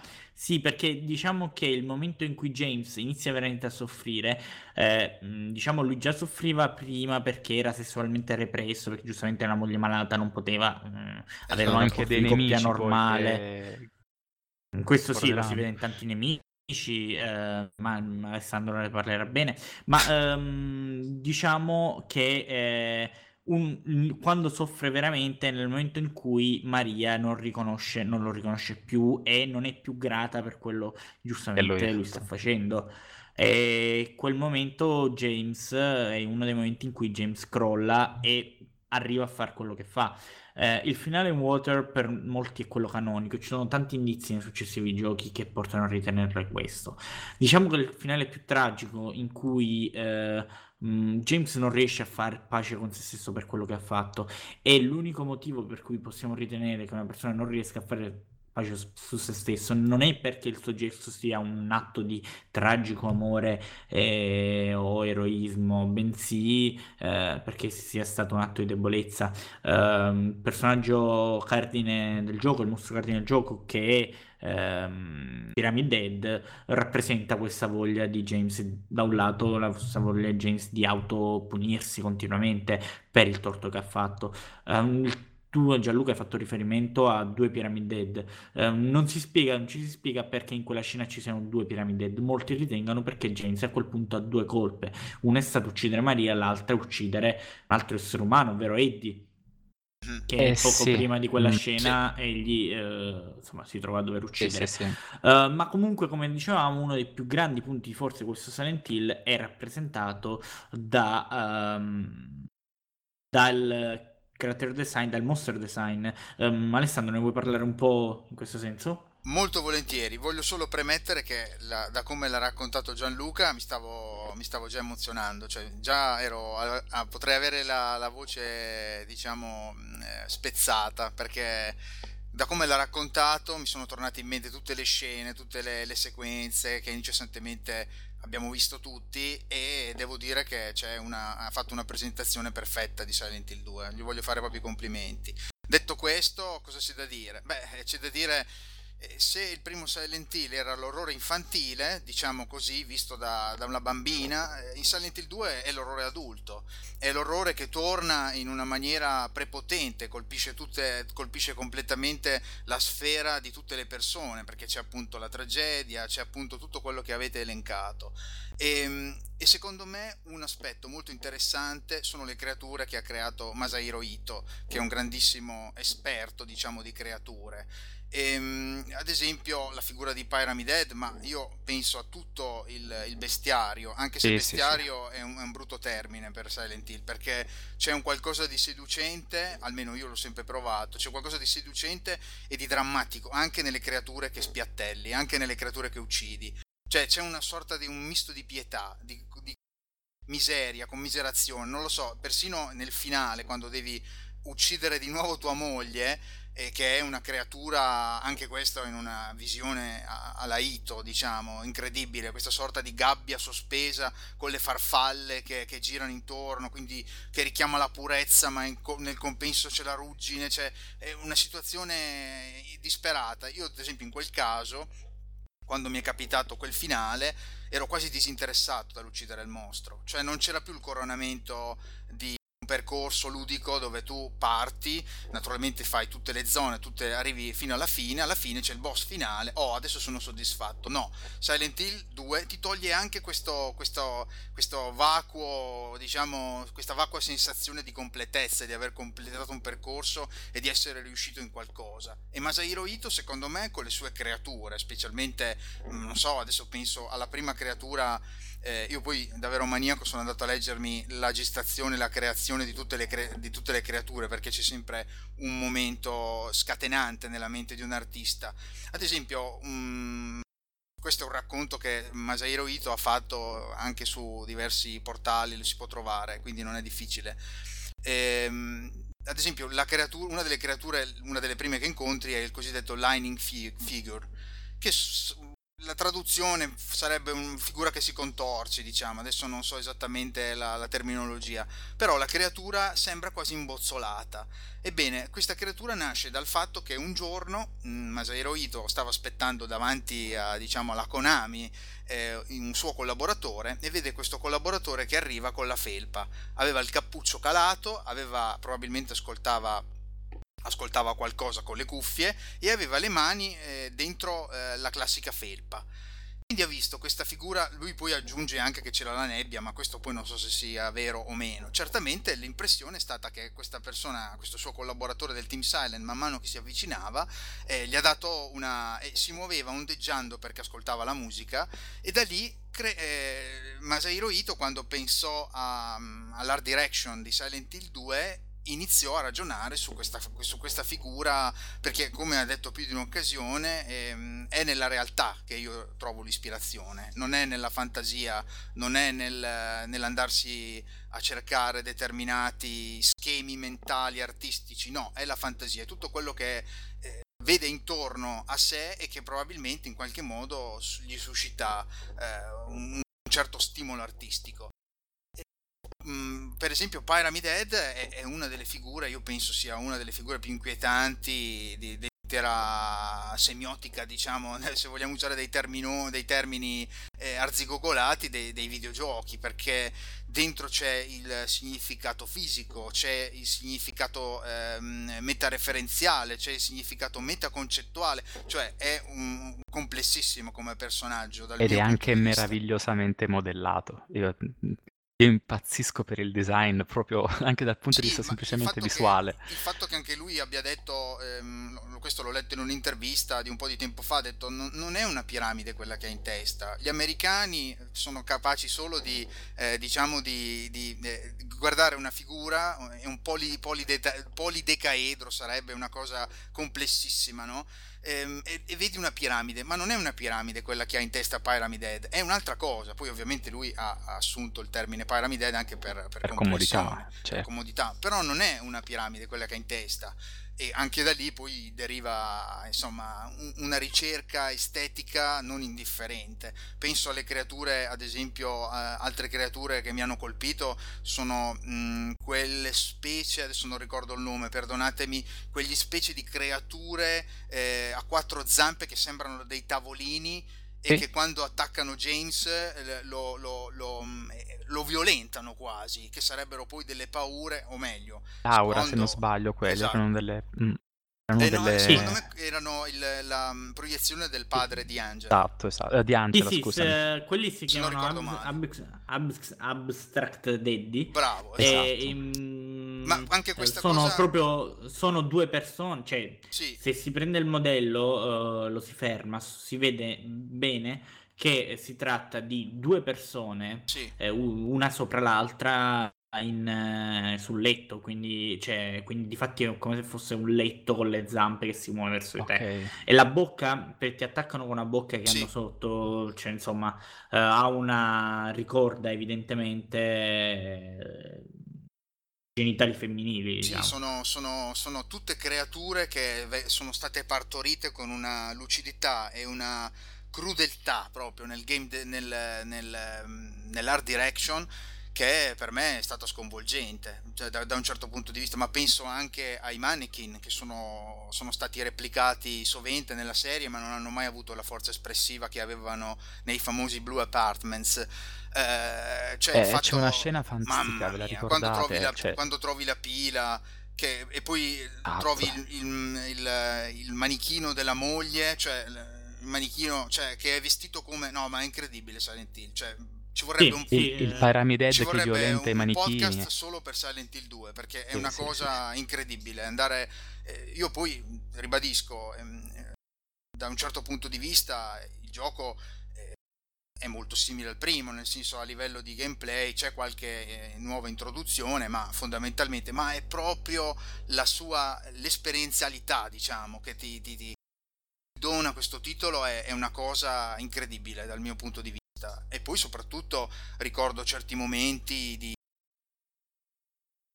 stranianti, struggenti, incredibile, è un, gioco secondo me incredibile. Io voglio solo dire che un paio di settimane fa, adesso non ricordo quando, eh, ero malato, ero a letto, volevo guardarmi qualcosa, sono incappato su YouTube, c'era un ragazzo che faceva una live di Silent Hill 2, un tale americano si chiamava Lord Rage o qualcosa del genere e, e, ricordo che sono rimasto tutta la sera non a guardare la live ma a chattare sulla chattina di YouTube con degli americani. E non c'era, non c'era ci saremmo stati 7000 poi mh, aumentava sempre di più eh, non c'era uno che non lo definisse un capolavoro. Cioè, se siete dei videogiocatori degni di questo nome, Silent Hill 2 va giocato, senza dubbio. E soprattutto io lo consiglio, ho cercato senza di farlo e, e ho ottenuto risultati diciamo, incoraggianti in questo senso. Proporre, consiglio di proporre alcuni estratti del gioco anche a persone che magari hanno un po' di pregiudizi nel senso sui videogiochi, insomma. Uh, la scena per dire di la videocassetta, Angel. ragazzi, la videocassetta. Quando finalmente trovi Ma la videocassetta. Quella là, quella là anche. Ma, anche cioè... l'incontro con Laura sulle scale nella, sul ah, fine di fuoco. Che ti dice, lo vedi anche tu, per me è sempre così. Esattamente, quella frase lì infatti, è molto toccante. Eh, Keiichiro, è... Keiichiro Toyama, lui ha lavorato su, diciamo, lui ha creato Silent Hill, ma poi è, è Tsuboyama, è Masashi eh, Tsuboyama che è riuscito ad andare, grandissimo appassionato di serie tv e si vede, certamente l'impostazione si vede che ha cercato di dare, ridefinire i personaggi molto meglio, ha cercato di dare, però è, una cosa, cioè addirittura io eh, lessi tempo fa che non era tanto convinto eh, quando mh, all'inizio del gioco, che appunto ha illustrato benissimo Gianluca, c'è una lunga camminata nella nebbia. E quella lunga camminata nella nebbia lì era stata soggetto diciamo a, a diverse eh, diciamo idee da, da, un certo punto di vista. Per alcuni del team Silent doveva essere più corta per altri doveva essere ridotta drasticamente e doveva essere un po' alimentata con altre situazioni mh, mm, per spezzare un po' la monotonia. E invece lui si puntò e disse no, no, eh, questa camminata deve essere lunga perché questa volta portiamo il giocatore in un'altra dimensione proprio del videogioco. Ed era effettivamente così perché ci ha portato in, una, in un qualcosa di, di lontano. incredibile, impossibile relazionarsi correttamente a Silent Hill 2 perché c'è veramente un, una sintetizzare l'esperienza è difficilissimo con, con Silent Hill 2. Um, considerate tantissime cose interessanti e vorrei brevemente uh, unirmi alle stesse. Silent Hill 2 uh, non si distanzia giustamente come ha detto uh, Gianluca, eh, scusa come ha detto Alessandro, dal primo sotto il profondo, sotto il eh, il profilo del gameplay, ma aggiunge una nuova dimensione eh, allo stesso, una dimensione dettata dall'esplorazione. Se in Silent Hill, se Silent Hill 1, come detto, poteva essere molto eh, da vicino essere paragonato al, a Twin Peaks, perché eh, come Cooper cerca l'assassino e Laura Palmer, quindi ha un obiettivo ben preciso quello prosegue. Eh, la stessa cosa fa Jamie, la stessa cosa fa eh, Harry durante tutto il gioco, cioè va alla ricerca di sua figlia. Con James noi non abbiamo un obiettivo, abbiamo un uh, McGuffin, c'è questa lettera, c'è un, un, una causa scatenante che ci porta a Silent Hill, ma una volta aggiunto lo stesso, non abbiamo, eh, sì, abbiamo diciamo dei luoghi mh, verso i cui, quali siamo protesi, no? Che sono i luoghi tipici, assistevamo, visitavamo con nostra moglie in vacanza, ma siamo liberi e vogliamo e siamo portati a esplorare per capire il mistero eh, che ci ha condotto a Silent Hill, il mistero che ci porta uh, in questa città. E Silent Hill 2 è quello che eh, diciamo ha fino ad oggi più punti aperti, sia per tante strade che possono uh, tante uh, possibili interpretazioni uh, dei suoi elementi. Si vede appunto il ruolo di Pyramid Head si vede quale sia il finale diciamo migliore o meglio il finale canonico se così possiamo dirle in quanto il gioco non ne ha uno e quindi qual è quello che meglio si incastra con la storia. Um, quale è il significato dei mostri, um, oppure tanti piccoli indizi. Um, ne cito uno che ancora oggi diciamo, anima tante discussioni sui forum, ossia un, una scritta che si trova all'inizio del gioco. Uh, in cui se noi esploriamo entriamo in un negozio totalmente diciamo um, collegato eh, dal percorso necessario a proseguire, in cui troviamo diciamo dei pannelli a terra appoggiati insomma vicino al pavimento, sul pavimento, e una scritta con scritta, mh, mm, sulle pareti eh, che recita qui prima c'era un buco, eh, adesso è sparito. Um, se James eh, vuole rivedere Maria deve, ehm, dovrebbe, deve morire, ma non è detto che se si uccide va a finire allo stesso punto. Eh, diciamo questo gioco, eh, questa frase è un grande spoiler col senno di poi, perché da un lato eh, effettivamente ci anticipa che Maria è effettivamente morta, eh, che James è colpevole, infatti dice se muore non è detto che finisce allo stesso modo, ma dall'altro anticipa eh, quello che è il, a mio parere il, il percorso di James verso la verità. Uh, James infatti uh, ha in qualche modo uh, tappato quello che era il buco diretto che l'avrebbe condotto alla verità con l'illusione di sua moglie ancora morta anni fa, con il, la malattia tragicamente conclusa, eccetera, eccetera. Um, quindi quel buco non esiste più. Eh, James dovrà continuamente gettarsi in voragini enormi. Durante il gioco, infatti, lo ass- assistiamo a salti nel, nel vuoto, uh, tra cui uh, quelli appunto che hanno citato Gianluca e Alessandro, cioè nella prigione, dove James continua a saltare in queste voragini, a risvegliarsi uh, sempre più in basso, sempre più profondo, eh, fino al salto, uno degli ultimi salti che avviene eh, in una tomba. Cioè, cioè ah, vero, arriviamo sì. in un piccolo... È vero, è vero. Arriviamo, sì, arriviamo in un piccolo cimitero in cui Vero. troviamo quattro tombe una per ognuna dei protagonisti, più una che diciamo eh, è una piccola anticipazione a Silent Hill 4, quella di ehm, oddio, non mi so bene il nome del, del, del nemico di Sullivan, se non mi sbaglio. Sullivan. Sullivan? Sì, sì, sì. E quella di Angela, quella di Eddie e quella di Sullivan e quella di James, che è l'unica ancora aperta e che vedrà appunto James Walter buttarsi Sullivan, nella Walter Sullivan, esattamente. Eh, vedrà James buttarsi nella stessa prima di proseguire. Ehm, vorrei citare un paio di cose prima di concludere.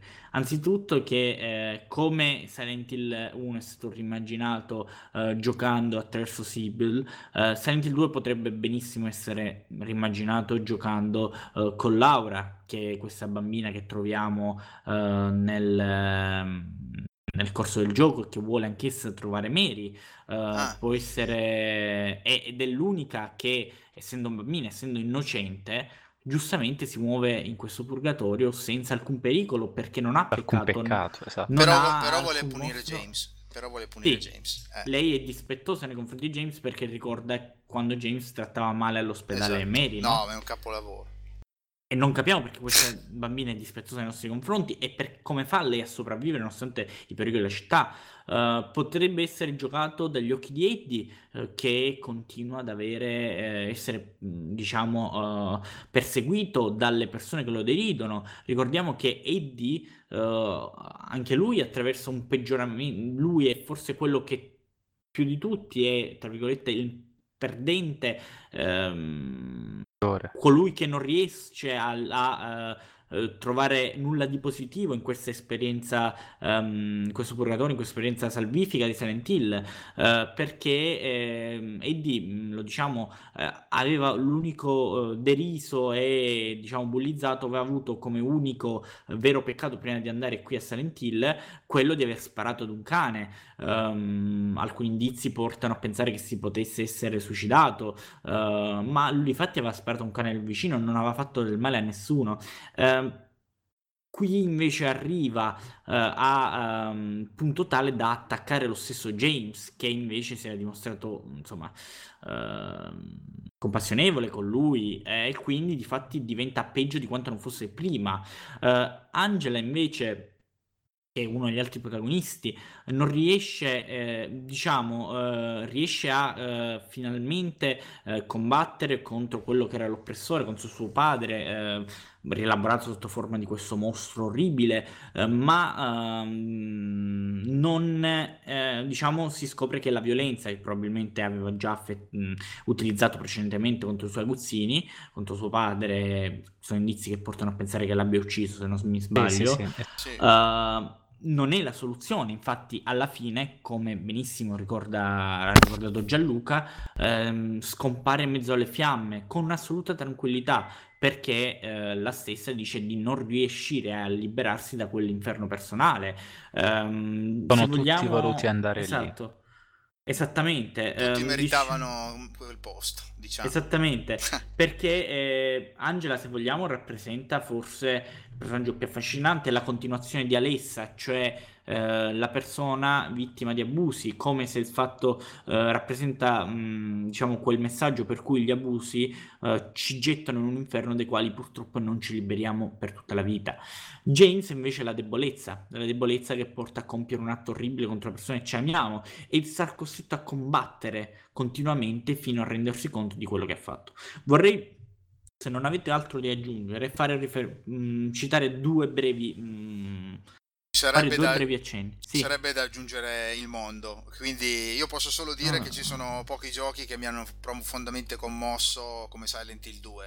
Posso dire Ico, posso dire Vandano Kizu, ovvero Shadow of the Colossus, posso dire Shenmue, posso dire Alan Wake e poi poco altro. E devo dire che Silent Hill 2 è un, uno dei giochi che mi ha più commosso, mi ha fatto appoggiare il pad eh, per diverso periodo, diciamo per riflettere di nuovo su quello che avevo giocato. E quando un gioco riesce a eh, intimarti una cosa del genere, sebbene con la sua complessità, la sua scene, le sue sceneggiature, il suo realismo crudo, secondo me è veramente un gioco eh, da tenere in considerazione. Poi dopo oggi è un po' sopravvalutato dire capolavoro o non capolavoro, ma per me non lo è perché rispetto al 2, rispetto a questo, pardon, rispetto all'1 non, non ho visto questo questo non, lo, questo non lo posso dire. Però, no, posso, infatti, però, posso, veramente consigliarlo tantissimo. Se volete emozionarvi in una maniera del tutto nuova, provare anche paura, inquietudine, perché non dimentichiamo che è una bellissima storia d'amore, ma è anche una storia discretamente disturbante. Eh? Quindi ci vorranno nervi saldi per giocare a un gioco di questo tipo. Però sarete ricompensati fino alla fine. Gianluca, vuoi aggiungere qualcosa? No, mm, non, non, sa- non so cosa aggiungere, io mh, è proprio... E mi ha colpito tantissimo, ora sono passati 14 anni, quanto è è passato passato? un 14-15 tempo, anni, diciamo, da quando l'abbiamo giocato. È ancora vivido. Sì, ehm, Silent Hill è 2... 2001, io l'ho giocato su PC, l'anno dopo, va bene, Ah, sì. comunque dai, più o meno siamo là. Vabbè, io, E... io tra- più- mh, potrei anche raccontare la fruizione di Silent Hill 2, ma sarebbe un'odissea. Vi posso dire che, guardate, eh, c'è stata veramente... Posso dire di averlo giocato quasi in realtà virtuale. Di- per- per- Ossia? ossia nel periodo in cui ho giocato Silent Hill 2, cercando di essere breve, eh, l'ho giocato in uno scantinato a casa di un, eh, di un mio amico che aveva la Play 2, perché io la mia non l'avevo, quindi andavo a casa sua eh, per tutto un inverno a giocare e quindi io l'ho giocato veramente con eh, quelle serate fredde, terribili, anche nebbiose. Io mi prendevo su con la mia bicicletta, andavo a casa sua, andavamo in questo scantinato perché la sua ragazza non voleva assolutamente eh, vedersi transitare per casa. Andavamo in questo scantinato che sapeva di eh, muffa, sapeva di eh, ruggine, sapeva di schifo. Andavamo in questo scantinato che era una sorta di eh, zona vicino a un garage e io ho giocato Silent Hill 2 in una cantina, in una cantina con addirittura il bagno tutto adesso spero se, dovessi, se dovesse ascoltare non gli farà piacere, però c'era il bagno tutto sporco, tipico delle, delle, dei garage, no? Il sì. bagno di secondo, di terzo ordine, no? Quindi io mi ricordo di sessioni dove mettevamo la pausa perché lui lo giocava rapito assieme a me, dicevo vado un attimo in bagno, vado in bagno e poi là tornavo e beccavo Eddie che vomitava nel cesso e, e una sera Oddio. la pizza lui non l'aveva digerita, poi una sera telefonano i suoi genitori, abbiamo fatto un incidente, cioè ragazzi è stata una cosa, niente di grave, eh? però è stata una esperienza Silent Hill 2 che ha veramente reso sottilissimo il confine con la realtà. Ma già, la giocavi dalla dimensione oscura di Silent Hill? Io l'ho giocato, gioca- bravissimo, l'ho giocato nella dimensione oscura, è uno dei miei pochi vanti. Tutti gli altri giochi li ho giocati bene o male su impostazioni insomma normali o comunque al survival horror li ho giocati al buio. Ma Silent Hill 2 ho avuto questa gestazione, questa fruizione notturna con lui non so se l'avrei finito se non avessi avuto un degno compare. Eh? Tra l'altro, Mm. lui fu pa- paralizzato dal finale. Cioè, quando lui non l'aveva realizzato il finale. Cioè, quando mi sono girato, l'ho guardato negli occhi e gli ho detto: Cioè, ma ha ucciso sua moglie. Lui mi ha guardato e mi fa: No, no. È ancora peggio perché eh, non è vero che sua moglie è morta anni prima. Sua moglie è, è- è morta eh, in quel momento in cui si sta avvenendo la storia, probabilmente, ehm, pur nella sua temporalità. Cioè, non esiste quel mh, lasso di tempo tre anni prima. Oddio, Eh, quello, scusa, su questo sono... du- Eh, sicuro? Ma scusa, Eh, sì, ma vi perché, ricordate anche quando c'è perché da fare mh, il- lo si scopre nel 4 in realtà. Ah, quando- ah, nel ok, ok. 4, nel 4 Sì. ah, lo si, lo- un po' lo si intuisce nel primo, perché nel, nel Silent Hill 2, perché in Silent Hill 2 eh, anche la lettera a un certo punto sparisce, cioè prima diventa un foglio bianco, E Tsuboyama Nel- però ha litigato eh, con il, il regista di cose, di Silent Hill 4. eh. Cioè, questa cosa qua, magari adesso queste Sì. sono robe in- inerenti proprio al fan, quelle cose un po'... Sì, c'è stato no, litigare in Giappone è una parola grave, però ci sono state parole della serie era meglio se lui faceva il suo Silent Hill e non andava a toccare cose che sono un po' perfette, cioè nel senso sono Eh, state ragionate e pensate in questo modo, non c'è bisogno di introm- intromettere e di dire no, però in realtà è perché c'è il collegamento con... eh, il padre di James. Comunque mi è, mi è arrivato un flash incredibile, ma vi ricordate quando c'è la scena, e poi dopo concludiamo perché veramente andremo avanti, ma quando devi attraversare il lago con la, con la barca? Eh, esattamente. Seguendo la luce. Ah, ma è pazzesco, ma è Esattamente. pazzesco. Esattamente, Pazzesco. perché eh, lì il lago eh, finalmente assume una dimensione, cioè diventa parte della cittadina, fino allora non l'avevo mai vissuto. E tra l'altro ehm, vorrei concludere Silent Hill 2 fa- accennando a due cose, la prima delle quali, eh, anzi tre, voglio dire, visto che siamo in vena di aneddoti. Allora, eh, la prima, eh, le prime due legate al lago. Eh, la prima consiste che all'inizio del gioco troviamo, mm, più o meno all'inizio, quasi all'inizio, troviamo un dépliant turistico che parla della città. Sì, Da questi sì. si fa riferimento anche al lago, o meglio a una vicenda che ha visto una barca piena di turisti sparire Ah, è vero, sì, è vero. è sparire vero, eh, nel lago e si fa riferimento a testimoni che mh, abbiano visto mani di, eh, dei morti spuntare fuori dal lago. Le vicende di questa barca sparita nel lago Toluca, eh, se non ricordo, non vorrei dire una sciocchezza, ma verranno poi approfondite nel Silent Hill Arcade, c'è una versione sparatutto Sì. di Sì, Silent sì, Hill. sì, sì, la trova in Giappone. Dra- drammatico, Eh, ma sì, è vero. Esiste, esiste. Ehm, questa è la prima cosa. La seconda è che, benché il finale Water sia eh, tragico perché eh, James eh, non, ha- non riesce a affrontare quindi eh, la sua colpa e si toglie la vita, secondo me sono altri, eh, non è il più tragico. Eh, ce ne sono altri due, secondo me, molto molto più macabri. Il primo è il ehm, lo, lo otteniamo se ci dimostriamo particolarmente toccati a Maria che è la versione un po' ipersessualizzata di Mary Sì, sì, sì. che troviamo nella città. E eh, in pratica. Sono curioso perché non me ehm, li ricordo più, è talmente passato questo tanto finale tempo. qui, ehm, il mostro finale, perché il mostro finale può essere sia Mary o Maria, a seconda di quello che noi Sì, facciamo. ok. Questo finale qui, il mostro è Mary. E eh, Che è quello con le ucciso- farfalle? Sì, sì, è, è Allora sempre sì. lo stesso. No, è sempre lo Ah, stesso allora... il ah, mostro. ok. Cambia all'inizio Però soltanto cambia la all'inizio, mm. esatto, la trasformazione e poi Ah, chi- ok. la voce che sentiamo. Ehm, in questo finale, al termine, James, ucciso il mostro, eh, scapperà da, da Silent Hill con il suo premio, ossia Maria, ovvero la versione di sua moglie che ha sempre voluto, ossia non colpita dalla malattia, allegra, ehm, sensuale. Sexy. Esattamente, però poco prima di abbandonare la città vedremo Maria eh, tossire, il che lascia presagire che eh, anche lei finirà per ammalarsi e quindi James non ha eh, superato quella prova a cui è sottoposto e quindi si ritroverà nuovamente, esatto, Ed è il finale che mi sono preso, quindi... Esattamente, è quello che hai preso tu. sì, credo di sì. Esattamente, e a proposito di questo io vorrei approfondire, so che stiamo tirando a lungo su Silent Hill 2, però mh, Merita ci, ehm, assolutamente. ci terrei a dire che una grande scelta di game design è che tanti giocatori, tanti ehm, game, des- game designer dovrebbero tenere a mente oggigiorno, nel, ehm, nell'epoca in cui eh, le scelte morali sembrano, o comunque le scelte sembrano quasi d'obbligo all'interno dei giochi, in cui la critica sembra esaltare, insomma, la scrittura della Telltale, mh, il che è tutto dire secondo me, eh, e le scelte che eh, dalla stessa vengono poste in essere, vengono- ci vengono poste al giocatore. Silent Hill, non- ne- nella sua non banalità, mh, ci fa ottenere sei finali differenti, ma non attraverso il scegli A o B, fai questo o l'altro, scegli di salvare Letizia o Caio, ma secondo il nostro comportamento nel corso del gioco, comportamento che può essere anche che spesso è diciamo eh, sottile, involontario. Può una delle scelte deleterio, può sì, essere, sì, una da un delle certo scelte una delle scelte tipiche che mh, influenzano il gioco, e questa è secondo me la più importante, secondo me, è quanto ci curiamo, cioè quanto abbiamo di rispetto nei nostri confronti, cioè quanto James tiene a se stesso. Quanto E uh, continui con la barra dell'energia sempre bassa oppure, Esatto, oppure sei sempre a oppure cori.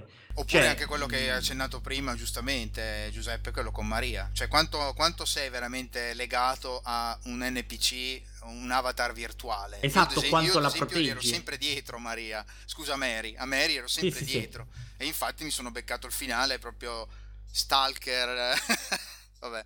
Esatto, cioè quanto proteggi Maria stesso, oppure eh, quanto tempo passi con lei, cioè se vai direttamente alla, eh, poi all'ospedale o fai dei giri. E ascolti eh, tutti, fai l'audio per intero, tipo c'è un corridoio verso la fine del gioco, Ti lungo. ascolti il Ah, sì, dialogo, vero. il dialogo tra James Ah, sì. e Mary tutto fino alla fine. Mamma mia, ricordi. Ehm, o eh, al- mh, vedi, mh, non me ne vengono in mente altri, però comunque ci sono vari, mh, vari comportamenti che non dipendono, che non esplicitano una scelta, ma che sono essi stessi una scelta e dipendono dalla nostra personalità. E questo, a mio parere, eh, dimostra, eh, ci porta poi in realtà a scegliere, proprio perché scegliamo inconsciamente. Secondo me poniamo delle scelte più genuine. perché- Tornerà, ragazzi, eh, lo dico agli ascoltatori, tornerà con Shattered Memories, è questa Sì, sì, cosa sì, geniale. tornerà tra con Shattered eh. Memories. Questa Cioè, cosa della eh, testare la moralità del giocatore, cioè diciamo. ma in certo modo esatto, ma in modo eh, che noi non ci rendiamo conto dello stesso, perché eh, mi viene da ridere le scelte morali moderne, cioè è chiaro che se c'è, Sì. c'è come in... ehm, Vuoi sparare Ada al cane Wong oppure no? che vuoi sparare... vuoi- ehm, Salvi Ada Wong oppure no? Sì, dai, Esatto. salviamola, già ci siamo. Cioè, eh, nel senso, eh, mi viene in mente eh, Infamous, che pure è un gioco che amo, no? Infamous 2 all'inizio. Cioè, vuoi uccidere, vuoi eliminare i cattivi uccidendo anche il villaggio di innocenti o vuoi infiltrarti lì Eh, uccidendo? assolutamente. È chiaro che una persona, salvo che non scriteriato pazzesco, farà la scelta, insomma, più assennata eh, in simili eventi, in simili situazioni. Mentre Silent Hill 2 ci fa scegliere senza che noi neanche ce ne rendiamo conto e questo ne sottolinea, secondo me, l'autenticità delle scelte. Quindi una grande lezione di game design. E poi c'è il finale col cane che tutti quanti dovreste vedere. Eh, sì. E quello Quelle è... le- comunque le chiamava moralità non pesanti, eh, diciamo, le mm, Play Dead, Genre and Effect, Silent Hill and Planescape Torment, adesso faccio anche l'acculturato di Kerry Douglas, le definiva delle scene, quella come hai detto di Famous, sono scelte che non pesano, non, non- non sono, non sono pesanti, cioè sono scelte di un game design che sì, insomma, non, non vuole gravare sul, gioca- sul giocatore, vuol farlo giocare. Comunque vabbè, questo magari in un secondo No, no, ma è momento... assolutamente interessante, cioè assolutamente. Fai bene, a- fai bene a precisarlo e aggiungere questi dettagli. Ehm, l'ult- il secondo dettaglio che volevo aggiungere è che eh, il, il finale, secondo me, uno dei finali più creepy, cioè più pesanti, è anche il finale Reborn, no, Rebirth, ehm, in cui appunto eh, se noi raccogliamo una serie di oggetti, mm, sono disponibili solo alla seconda partita. Alla seconda run è quello. Alla infatti, seconda sì. run. Sì. Eh, noi otteniamo eh, i, ehm, i, diciamo, gli ingredienti per poter far rivivere Maria. Il gioco finisce con Mm. James che si va nell'isolotto al centro del lago per poter fare questo rito con il corpo di Maria nella barca.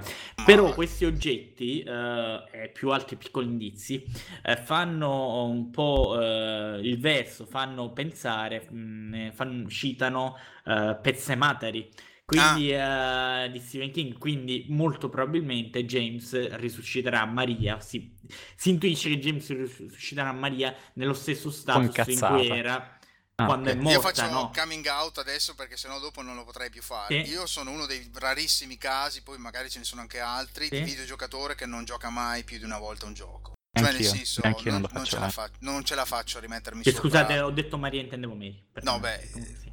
Sì, ah, Sì, sì, sono un eh, avevamo capito, però dico one shot proprio- player. Sì, non Sì, ce la sì. faccio, non- soprattutto con i giochi emozionali, cioè Esatto, giochi che mi emozionano, non riesco a rivivere una- un'avventura, a prendere decisioni diverse, oppure nel caso proprio come giustamente detto eh, Giuseppe devi stare attento, ah no, allora adesso con questa run Maria gli sto più lontano, pardon, Mary gli sto più lontano, così becco un altro finale, no, non mi interessa, la Non storia saresti più genuino.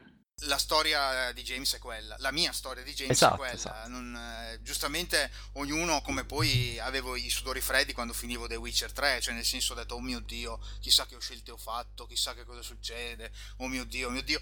Poi finalmente eh, ho, ho coronato... No, no, non run. spoilerarmelo, non No, no, no, spoilerarmelo. assolutamente. Però anche lì, siccome i CD Projekt Red sono molto bastardi, io so che le scelte che prendi durante il gioco ti trasformano completamente l'avventura, quindi il panico, il panico negli ultimi dieci minuti di gioco perché dico, oddio ho sbagliato tutto, cosa è successo? e quindi io sono uno di quei giocatori che raramente, se non per a livello prestazionale, qualche run così, ma eh, qualche livello un po' così. Comunque, Però raga, non, non- co- non li rifaccio mai i giochi. no. un'altra cosa che ci siamo dimenticati che eh, è importante è che nella Director's Cut di c'era uno scenario extra chiamato Born, from, a Wish. Ah, Esatto. lo- non so se lo stavi dicendo, Giuseppe. Sì, no, era, Ok. cioè, era- no, no, no, ma dillo tu, eh, l'avrei detto perché è collegato a questo, perché... Scusate, Ah, vi, ho ok. interrotto, vi ho interrotto, non volevo. Scusate. No, assolutamente, Figurati. anzi, eh, cioè no, quello che fa Maria, No. ma parlane tu, perché quello che fa Maria durante questo film, questo appunto ehm, scenario è appunto scenario molto breve. oggetti. Esatto, uno scenario molto breve, in- viene fornito, secondo- realizzato anche con pochi mezzi, perché fondamentalmente c'è solo Maria e un altro personaggio con il quale noi ci relazioniamo che in realtà non vediamo mai. È un personaggio che si trova dietro a una porta, che ci fornisce delle istruzioni su un rito che Ah. dobbiamo, che dobbiamo compiere. Eh, poi alla fine riusciremo ad aprire questa porta, ma non troveremo nessuno, però vabbè, poi Maria pensa di suicidarsi a un punto e lì poi subentra James. e La storia freccia con quella di James. Ma si è- chiama, è si chiama, eh, ricordo, si chiama eh, Er- Ernest Baldwin, se non mi sbaglio. Ernest Ah, Baldwin, però esatto. dico, che- è dentro la eh, Restless Dream? No, non c'entra niente? No. La Director's Cut, non so Ah, se anche ah, Restless ah, Dreams. Ah, ok, ok. Eh, però Anche quello che... poi eh, aveva tante, tanti- la versione di Xbox addirittura un nome ancora diverso, però non mi ricordo come si chiama. Eh sì, sì, infatti. Eh, no, la cosa interessante è il titolo proprio del... Appunto, raga, è che nel 2002 non avevamo Wikipedia e non capivamo tante... Era difficile confrontarsi su certi temi, no? Oggi eh, tante informazioni erano ancora in fase di elaborazione, di, di interpretazione Silent Hill 2. E questo Born from a Wish, quindi nata da un desiderio, fa controllare Maria, che è una creazione di James. E Eh, lei non è neanche fondamentalmente consapevole al 100% di quello che è, per qual è, qual è il suo ruolo, qual è la sua vita. Quindi è un, è un ribaltamento di fronte particolare, diciamo così. Quindi una- una bella introduzione. Di solito nelle Director's Cut poi non è che ci mettono tanta, tanta cosa giocabile, tanta roba giocabile. eh, e qui questo è, mm, mi è piaciuto. mi è piaciuto. Sì, assolutamente, hai fatto Da recuperare- accennare. Da Eh. recuperare senza ombra di dubbio la versione, la versione PC, da quel che mi risulta, lo dico per i nostri ascoltatori, e da recuperare se riuscite meglio la versione Play 2, eh, perché con le collection hanno fatto un pastrocchio, eh, ve lo- Eh, ne parleremo bene adesso col 3 Questo perché è una cosa terribile che mi ha fatto veramente male, però Es- è Konami. es- mm, esattamente. E, diciamo, mi ricollego a un argomento che riprenderemo con la collection e che riguarda eh, il, la- il secondo ane- il terzo e finale aneddoto, insomma, aspetto di Silent Hill 2 che volevo parlare mm, prima di passare al 3, eh, che riguarda il grande improvement che ha avuto Silent Hill 3 rispetto al 2, ossia il voice acting. Ehm, c'è, scusa, il- eh, rispetto all'1. Um, Silent Hill 2 c'è, mm, secondo me, un ottimo voice acting, c'è, che contribuisce a rendere il gioco quello che è oggi. eh, è, mm, diciamo in un'epoca in cui il doppiaggio viene fatto in modo molto professionale, e contribuisce a eh, averlo fatto invecchiare assolutamente bene, eh, mentre in Silent, se si rigioca Silent Hill 1 non possiamo fare a meno di ridere quando i personaggi parlano perché è assolutamente fatto in modo non professionale, eh, quasi mi viene a dire paragonabile ai svizzeri che doppiavano Half-Life. per dire. Oddio, no, dai. Se- Sì, Silent Hill 1 è veramente un doppiaggio molto molto silly. Silent Hill 2 invece. No, so se bello, sì, Alessandro sì, lo vuole aggiungere sì, esattamente.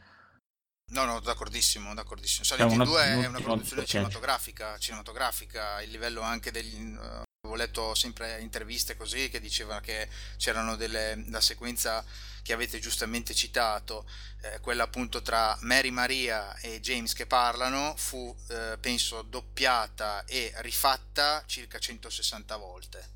Oh. 60 volte da, da parte di diciamo del team Silent di Tsuboyama comunque l'art direction eh, del, del- perché c'era anche il- un- una figura diciamo particolare un po' fantasma dentro il team Silent che era quello del drama il drama scenario drama director era quello che dava tutte dava l'aspetto diciamo della, de- della Emozionale. esatto, emozionale, della costruzione proprio drammatica del gioco. E quella parte venne eh, ridoppiata e ridoppiata con estrema, tra l'altro, soddisfazione del, ehm, del nostro James, che ha un nome che io purtroppo non riesco mai a farmelo entrare. Si chiama C- Chiki e qualcosa, che è un nome stranissimo, che è il... il, ehm, sì, se non ricordo male, eh, lì eh, bisognerà intervenire, però si chiama Chiki e qualcosa, che è poi la voce di James Sunderland, che eh, era assolutamente entusiasta della meticolosità del Team Silent, di volergli farle ridoppiare e ridoppiare e ridoppiare la stessa scena. E questo, vabbè, era un dettaglio sempre giusto così. Comunque sì, è impressionante la- il doppiaggio e l'aspetto sonoro di, di Silent Hill 2. Sta lì, c'è un'interpretazione che sono attori, sono attori veri. Nel vero senso della parola, sono attori veri. Perfetto, assolutamente concordo. Eh, questo contribuisce a rendere il gioco grande. Direi di salutare James nel di Silent Hill 2 e insomma spostarci a un'altra città del New England, eh, ossia se non mi sbaglio era Portland e comunque sempre nel New England eh, continuare con Silent Hill 3. Silent Hill 3, l'orrore nostalgico. Il 2003 è l'anno dello sbarco multipiattaforma, accompagnato da notevoli miglioramenti tecnici, a partire dalla grafica. Ma Silent Hill 3 segna anche un importante ritorno alle origini, con la decisione di proseguire dove il capostipite si era interrotto, per dare un senso compiuto alla vicenda della piccola Alessa e Cheryl. Al termine del primo capitolo, infatti, Harry Mason riusciva a ritrovare sua figlia, reincarnatisi in una nuova bambina. Ora quella bimba è cresciuta e ci viene presentata come la giovane e spregiudicata Heather, ovvero la protagonista del gioco. Siamo ancora alle prese con la nascita di un dio e la responsabile di tutto è una rivisitazione in chiave più moderna e affascinante della vecchia Dalila. Una tizia di nome Claudia. Considerato il riciclaggio di alcune tematiche, la vicenda ne risulta per forza di cose un po' piatta e per questo Silent Hill 3 si avvicina molto di più alla media dei survival horror classici. La luce destabilizzante di Silent Hill si è dunque affievolita? Basta, tutto lì. Beh, non so se eh, l'ho, l'ho- l'ho- forse l'ho detta troppo. Sei stato no, va fantastico benissimo. e super espressivo come sempre nei tuoi video e nelle tue No, registrazioni. mi faccio troppi viaggi con tutte queste. tutte questi No, ma è- si sente-. Guarda, eh, traspare Vabbè, passione davvero. Ah, ti ringrazio. Allora, um... a te, a te la palla. Guarda, secondo me eh, hai dato un. Eh, hai posto eh, con questa tua domanda eh, le basi per un'interessantissima analisi eh, un, di eh, Silent Hill 3 che non può partire da questo, che partire da questo interrogativo. Silent Hill 3 è un seguito chiaramente del primo Silent Hill. Col senno di poi, a distanza di tanti anni, ci dimentichiamo di questo, ma all'inizio del gioco questa cosa non ci viene detta.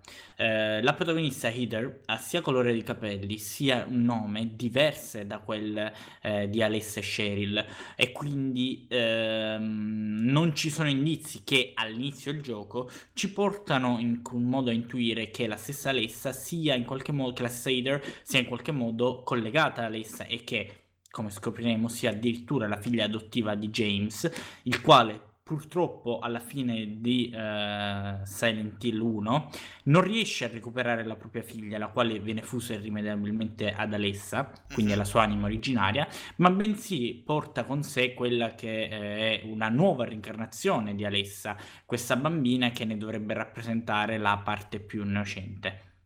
In realtà, come vediamo nel corso del gioco, uh, Heather si ritroverà a confrontarsi con la sua vecchia vita, uh, con eh, persone che eh, facevano parte del passaggio del, mm, della vita di Alessa e che con lei avevano condiviso uh, tanti momenti. Eh, anche qui eh, troviamo un antagonista come ritroveremo in Silent Hill 4 che dovremo confrontare eh, apertamente, ossia Claudia. Eh, Claudia però non è nient'altro che la, um, un'amica di infanzia, una bambina che eh, come Alessa, insieme ad Alessa, ha subito gli stessi tipi di abusi, ha visto gli stessi orrori, eh, ma se Alessa ha potuto, grazie a James, in questa nuova vita, conoscere libertà, perdono, amore, eh, Claudia è rimasta bloccata in quel mondo di orrori ed è diventata una nuova Dalia Gillespie. E l'abbiamo accennato prima, abbiamo accennato di come gli abusi, le sofferenze possono trasformare dei bambini in un adulto che a sua volta tali abusi compie. Eh, è una cosa che peraltro si sente spesso, c'è chi ha subito violenza in infanzia talvolta eh, è portata a riperle. E, eh, e in questo caso, uh, diciamo ancora una volta, noi ci ritroviamo a confrontare non tanto l'autore originale di questi errori, ma eh, chi da questi errori è nato. Uh, Heather si ritroverà nella propria quotidianità, nella propria vita normale, cioè quindi nel centro commerciale, nella metro, eh, nelle strade della Portland, ben lontana da Silent Hill, a sprofondare in questi errori. Uh, c'è un more of the same, c'è una piattezza? Secondo me sì, per quanto concerne i temi eh, che abbiamo già eh, affrontato e che qui rivengono ripresi, ossia appunto eh, l'orrore, la violenza, l'abuso e quant'altro. Ma eh, secondo me ehm, diciamo che eh, il quid pluris che riesce a elevare eh, Silent Hill 3 sta nel fatto che tali orrori, a tali orrori se ne vengono aggiunti di nuovi, viene aggiunto appunto la crescita, la sessualità femminile, l'essere madre, il parto, um, elementi che per forza cose, avendo come protagonista dei bambini, non si aveva nel primo, eh, ma che qui vengono, mh, diciamo, oh, uh, prepotentemente, in, uh, vengono prepotentemente a galla. Uh, un elemento interessante è che se Alessa era un personaggio che noi vedevamo dagli occhi di James, se l'orrore che Alessa viveva noi lo vedevamo dagli occhi di un terzo, appunto James nel primo gioco, qui invece i ruoli si invertono. Gli orrori di Alessa li vediamo in prima persona nel, attraverso Heather, che eh, purtroppo è, viene fatta risprofondare a causa di Claudia di nuovo nel mondo degli orrori di Silent Hill. Ma, è una nota molto interessante, gli orrori che James ha dovuto vivere in questi anni, eh, sottotesto che spesso viene mh, tralasciato in Silent Hill 3, questa volta vengono affrontati dagli occhi di Heather, che con lui è cresciuta e che di tali orrori non si era reso conto. Scopriamo che James ha dovuto uccidere un uomo, un, una persona del culto che eh, era alla ricerca di Heather in questi anni, che, che da lei si era ehm, e dai quali appunto si nascondevano. È stato processato per omicidio e quindi ha dovuto vivere la vita in fuga eh, da questo culto che della sua bambina si voleva appropriare. Eh, vediamo uh, se siamo una sfumatura che io personalmente, essendo anche un ragazzo, non mi ero reso conto quando giocai al primo Silent Hill. Il fatto che James non si riappropria propria figlia, Cheryl è morta e lui quella bambina lì amava, una bambina che ormai era grande perché aveva circa 6-7-8 anni se non mi sbaglio, uh, ma bensì... Um, diciamo a, a, a, questa viene sostituita una nuova bambina e quindi eh, un nuovo essere umano che lui da un lato ama perché non può finisce per amare e crescere come il migliore dei padri uh-huh. eh, dall'altro mi ricordo c'è una scena in cui la memoria James dice io vorrei quasi strangolarla a volte mi ritrovo quasi con le mani intorno al collo di questa bambina quindi vediamo un uomo tormentato sofferente che eh, per la prima volta il cui eh, aspetto psicologico per la prima volta viene affrontato e che va oltre dialoghi abbastanza sciocchi. Il primo in cui continua a ripetere hai visto una bambina eh, corti capelli neri e, insomma eh, vestiti bianchi? Cioè la frase che ripete sì, durante tutto che... il gioco insomma. Ehm, secondo me ehm, queste due cose rendono Silent Hill un gioco molto interessante. Il fatto che noi ci ritroviamo a da un lato eh, di nuovo prepotentemente ad affrontare questi temi, questi orrori, ma vediamo di nuovo come l'abuso, come la sessualità deviata eh, possano eh, influenzare anche la crescita di un adulto. Uh, quindi se il primo era l'impatto di questi temi sulla vita di un bambino, questo è l'impatto su, di questi eh, traumi sulla vita di un adulto. Um, e dall'altro il fatto che si aggiunge la dimensione di chi eh, i primi eventi aveva vissuto, appunto James, che viene approfondito ed è un'interessante insomma, nota di colore per i, um, per i fan. Tu cosa ne pensi, um, Alessandro, di questi temi? Insomma? Beh, i temi, visto che mi avete, mi avete oramai ele- eletto a mostrofilo, eh, i temi si si vedono anche, anche in questo capitolo, eh, sempre per le creature di eh, Masahiro Ito, e anche in questo capitolo si vede il tema relazionato al carattere, diciamo, al character artist eh, del um, enemy artist, anzi. Per esempio, eh, il, mi viene in mente eh, i mostri, ad esempio in Silent Hill 3 sembrano concepiti un po' peggio rispetto al passato, anche se mh, mm, c'è un'interpretazione plausibile, eh, diciamo, di tutto quello che riguarda le, ehm, di Ether. Ci sono delle creature, ad esempio, come Split Face Sound, che sono tipo i cani, oppure quelli che sembrano degli spermatozoo giganti, cioè c'è sempre una maternità eh, deviata che emerge. Sì, sì, ci sono, ci sono una... eh, i Nambody che sono evidentemente feti non formati. Esatto, ci sono tutte delle creature che anche in questo caso, oppure i famosi, quelli, eh, quelli grossi, giganti. I, I closer. Esatto. Che hanno oppure, tipo evidentemente... Esatto falli. Sì, anche falli. qui eh, Masahiro Ito ha capito esattamente come interpretare il capitolo. La domanda che mh, diciamo c'è da porsi è il primo Silent Hill ok, il secondo ok, il terzo dà segni eh, eh, strutturali di cedimento eh, ni, nel senso che è un Silent Hill purtroppo eh, inferiore secondo me a Silent Hill 2, mh, più che altro come caratterizzazione della protagonista, Ether, che poteva essere veramente dipinta in una maniera sublime. Eh, sembra di avere gran, grande potenziale Ether, appunto da come la raccontate. Eh, però purtroppo secondo me è un po' stereotipata, purtroppo. Non, non ho visto un enorme un incredibile, certamente, è fatto, magari è che così abit- eravamo così abituati eh, bene con Silent Hill 2 che probabilmente lo stacco è stato immediato, cioè io ho subito eh, percepito, mh, mm, non dico una, un character design meglio, non un character design, però un personaggio l'ho, l'ho visto debole, debole rispetto a, alla tematica che va a affrontare. Però sicuramente da quel punto di vista, dal punto di vista del, del personaggio, eh, ha, ha, comunque un minimo sindacale ce l'ha, eh? cioè non è che stiamo dicendo che sono personaggi assolutamente agli antipodi della serie. Secondo me Ether poteva essere più donna, diciamo, reso più donna, più... Eh, non lo so, io ho avuto questa percezione... Più strutturata. Sì, più strutturata, più...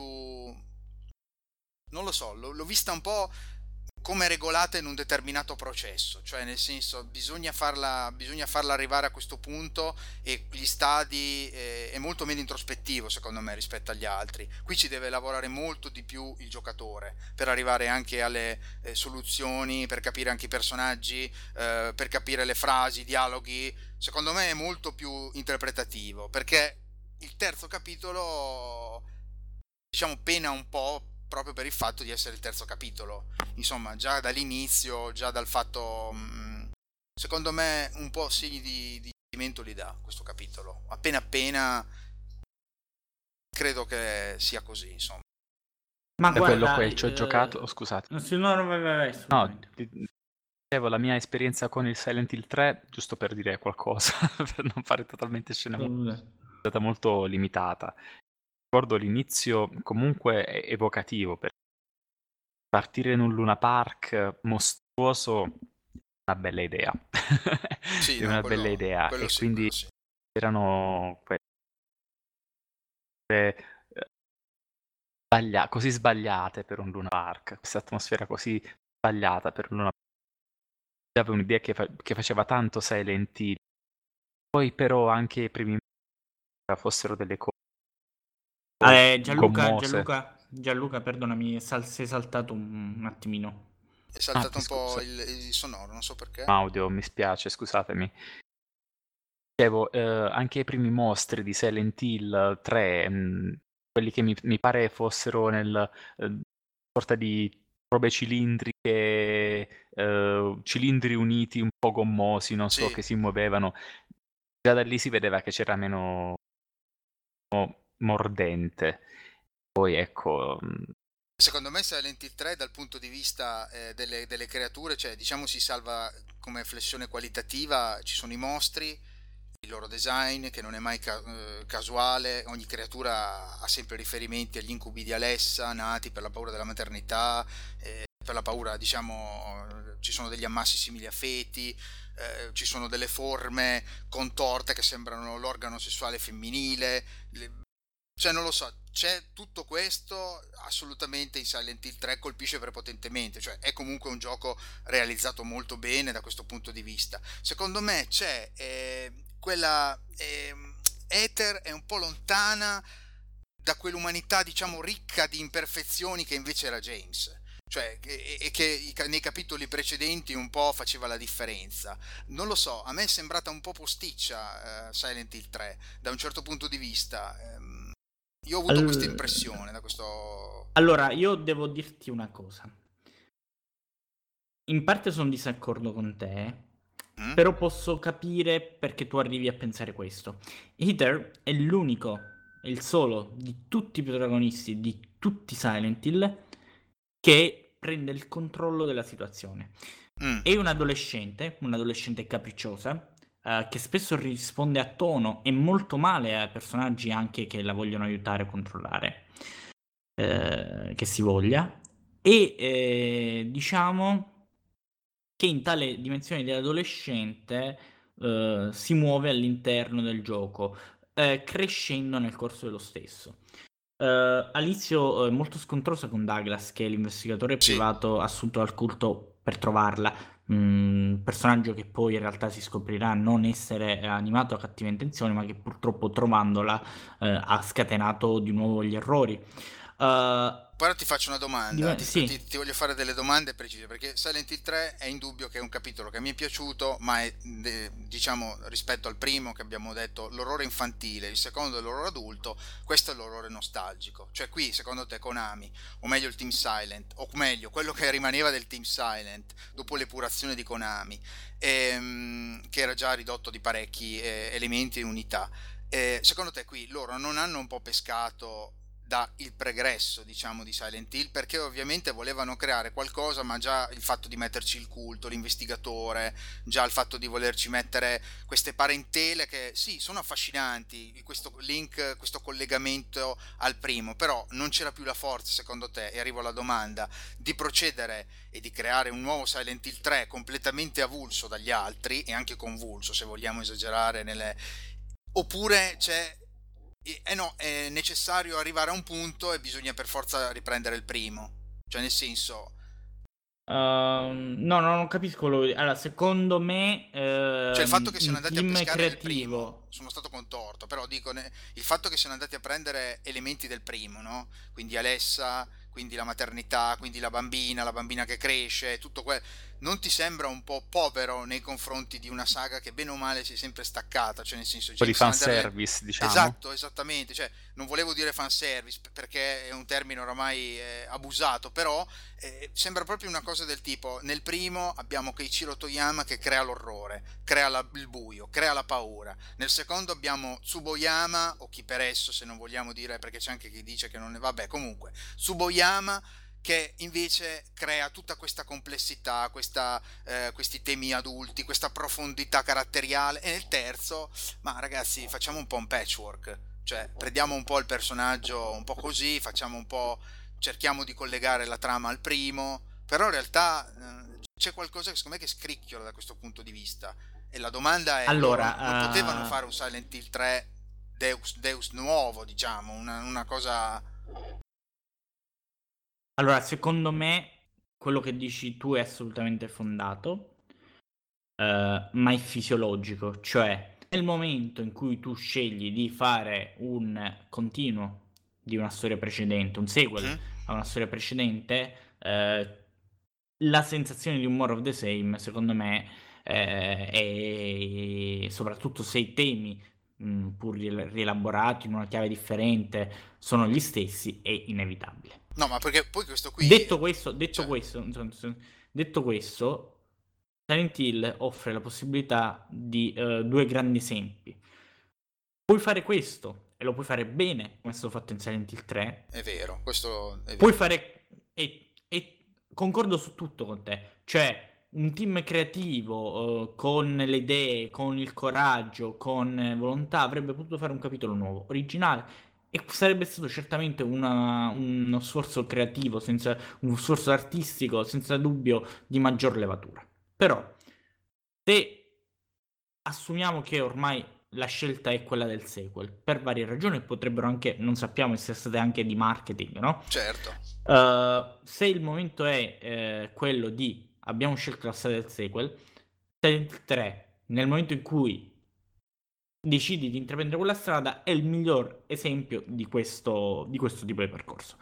C'è anche il farlo male, come Silent Hill Origins, che rappresenta sì. invece il prequel al primo. Sì. Silent Hill Origins è voglio fare, voglio fare, il prequel, Ed ma lo faccio male. Non, sì. cioè, non mi col... Se Silent Hill 3 non è originale, assolutamente perché tranne in alcune tranne visivamente lo è perché fa delle cose che non c'era neanche il secondo e ma ora ne parleremo certo. non è originale assolutamente perché le tematiche sono quelle i personaggi sono quelli e quant'altro Silent Hill uh, non lo è neanche Origins ma la differenza è che Silent Hill 3 riesce secondo me completamente nel fare un buon sequel e pur sempre un sequel non è una storia nuova quindi Uh, Silent Hill Origins è l'esempio di come la stessa, la stessa premessa può portare a risultati disastrosi.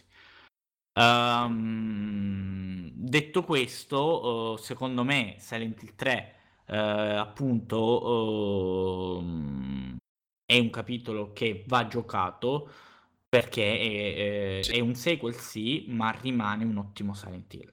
Sì, sì, sì quei temi lì Uh, in, uh, vengono, quando venivano affrontati in Silent Hill 1 venivano affrontati con, in modo più velato, in modo più diciamo eh, meno marcato mh, mm, anche dal punto di vista visivo uh, Silent, se possiamo dire che il tema del primo Silent Hill è la ruggine no?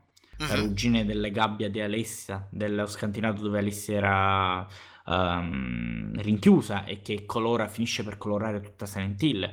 In Silent Hill 2 il, il, il tema portante invece è l'acqua, che continua prepotentemente a ritornare fino al finale in water. In Silent Hill 3 è il sangue.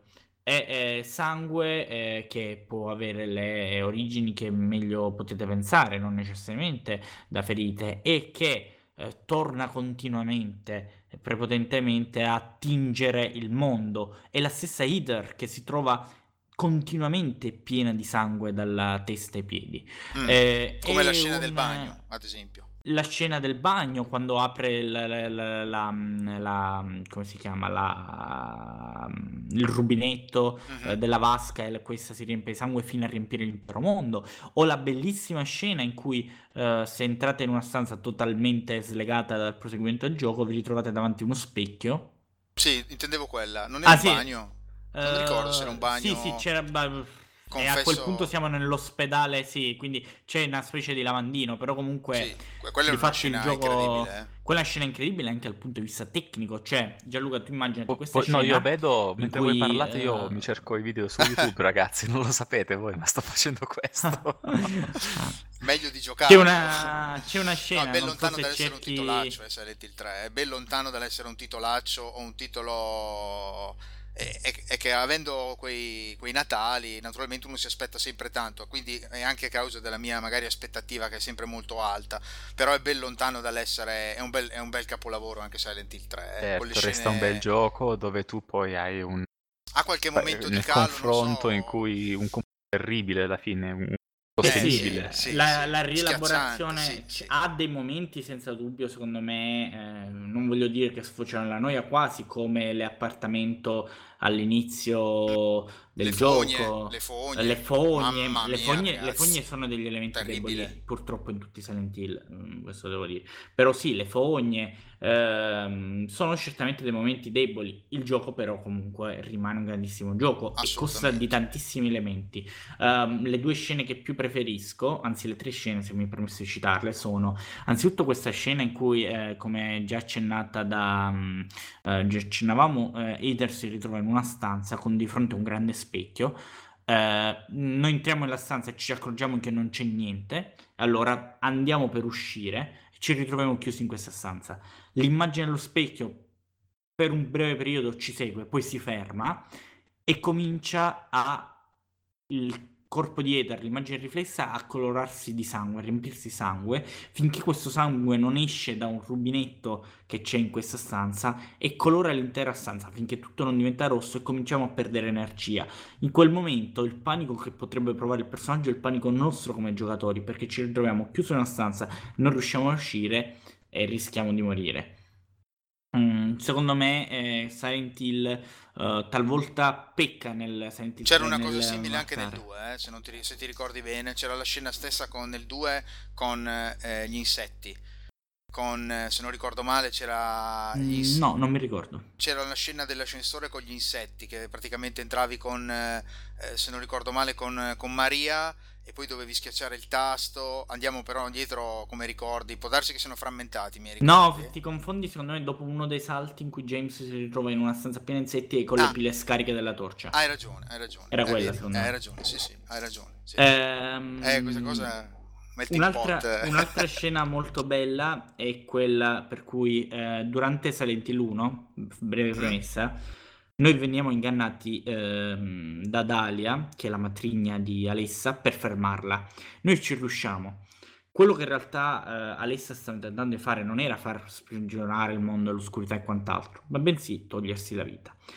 Uh, questa volontà di Alessa di togliersi la vita viene affrontata da Heather. Il suicidio è un tema purtroppo molto sensibile per tanti giovani e tanti adolescenti e in questo caso uno dei boss del gioco che si chiama Memory Alessa, cioè quello che di Alessa rimane in Nether, sono tutti sentimenti negativi, tra cui la volontà di uccidere se stessa e quindi di togliersi la vita, viene appunto confrontata con Alessia. Penso che sia un punto molto importante per capire la psicologia del personaggio. Um, Ho trovato una citazione fantastica, mi intrometto. Ehm, era in una nota qua del, del, mio file di testo che ogni tanto guardavo. Difatti, nei primi minuti del gioco, tu, eh, Eh? Bagno, primo salvataggio, pronuncia la frase non mi piacciono gli specchi. È quasi come ci fosse un mondo sconosciuto dall'altra parte e la persona che sta davanti a me non sono veramente io, è solo un'imitazione. So che sono stupido, ma questo è quello che sento. Fino a pensarci mi fa stare male. Ecco, questo era un, una, un, momento così. Le emozioni turbinano nella testa di Ether intanto e si modificano nel corso del gioco. Però eh, questo punto qua era il, un, il punto, uno dei punti più, che mi aveva più colpito del, del gioco, anche quelle le, le piccole eh, riflessioni che Ether faceva su tanti oggetti, su tante cose che vedeva, su delle descrizioni, sì.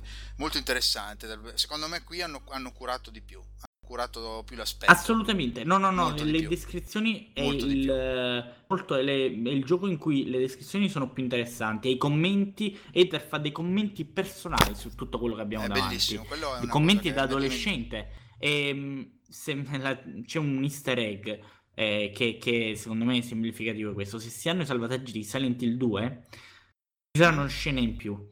Una di queste scene Mm, una parodia di, di, una scena di Silent Hill 2. In Silent Hill 2, per trovare una chiave, James infila il braccio dentro una toilette mh, mm, otturata sì, da, da, sì. da, da, feci, da di tutto, sì, più sangue, quello che non si capisce neanche cos'è. Tranquillamente noi gli chiediamo di farlo come giocatore e lui prende la mano e lo fa. Questo è simbolo del fatto che tutti i, Silent Hill, tutti i protagonisti, tutti i Silent Hill, tranne Ether, sembrano come in una stasi, no? Come quasi storditi come se tutto ehm, fosse normale e possibile. Sì. Sì, sì. Diciamo, Ether, hanno, male, hanno delle reazioni. Hanno, sì, hanno delle eh. reazioni agli errori che hanno davanti, ma non sono così intense come dovrebbero essere. Esatto. Eder invece no. Eder eh, agisce molto con forza di fronte a quello che ha di fronte, non perde mai il controllo della situazione, proprio perché viene da Alessa, cioè una persona che sì. questi errori è in grado di controllarli. E mh, in questa scena, appunto, se si hanno i, i, uh, i, file di Silent Hill 2 e chiediamo a Alessa di fare lo stesso di fronte a una toilette che ci si trova all'inizio del gioco, Alessa va per farlo, poi si gira verso la telecamera e dice: Ma voi non state, non state sì, bene. Sì, è vero, è vero. cioè... È vero, è incredibile. Quella, eh, quelle sono quelle cose che. Sì, ma io non lo faccio mai momento, una cosa del genere. Nel momento di, di, Silent Hill 3, quando si inabissa, dici: oh, Mamma mia, questa scena che brutta. Oppure questa cosa non mi piace. Oppure questo game design non lo trovo cristallino. Eh? Hai questi momenti che ti risolleva completamente e, sì. ti fa dire: Accidenti, che gioco. Incredibile. Uh, io vorrei, vorrei not- mh, fare un ultimo due cenni su Silent Hill 3 prima di chiudere. Uno è che secondo me un grandissimo momento di classe di Silent Hill 3 è rappresentato da un piccolo siparietto che si ha e che molti tralasciano. Uh, verso la fine del gioco mh, entriamo in una chiesa. In questa chiesa, se noi entriamo in un confessionale, eh, abbiamo l'occasione di parlare con eh, Claudia, che è di fatto il nostro antagonista. Uh, Hitler è andata a Silent Hill perché, spoiler, mega spoiler, saltate questi 5 secondi se non volete. All'inizio del gioco James viene ucciso da Claudia. Sì. Uh, da una creatura di Claudia. Da una creatura di Claudia. Uh, che anche lì, James, vabbè, anche lì, no, no, possa, no, questo, no, possa. Claudia controllare delle creature, eh, cioè ha queste cose di fanservice che Silent 3 mi, faceva, mi hanno eh fatto eh no, un po' cadere no, le invece, braccia. E invece, eh. invece, ora ti stupirò ah, perché... Vai, no, no, no. Comunque c'è questa piccola scena in cui ehm, Claudia si confessa pensando di parlare con qualcuno, o forse sapendo di star parlando con Eder, dice, mh, confessa il suo dolore per le azioni che ha fatto, ma uh, in quanto nuova capa del culto è suo dovere. Quindi le dispiace aver fatto soffrire una bambina comunque cresciuta, ma eh, dovuta, uh, ha dovuto compiere quello. E noi abbiamo semplicemente uh, la possibilità, appena Claudio finisce di parlare, di selezionare eh, che la perdoniamo o meno. Questa scelta non avrà nessuna ripercussione né sul finale né sul gioco né su niente. Però secondo me è molto importante perché Silent Hill 3 è una storia di sofferenza, di crescita, di uh, abbandono degli orrori che ci hanno, uh, che ci hanno, uh, che ci hanno segnato in, in infanzia. E la storia di Angela Orosco che che giunge alla fine, non letteralmente, ma come metafora, perché se Angelo Orosco non riesce a liberarsi degli abusi subiti e quindi rimane per tutta la vita, anzi anche la non vita volendo, bloccata in queste fiamme di questo orrore, Eder abbiamo la possibilità di farle affrontare questi orrori e di uscirne. Uscirne non solo attraverso la lotta, il combattimento, ma anche attraverso il, il perdono. E questo momento secondo me è emblematico. L'altra cosa che volevo, uh, diciamo, con cui volevo chiudere, che ehm, e infatti si collega a quello che dice Alessandro, consiste nei mostri di Silent Hill 3.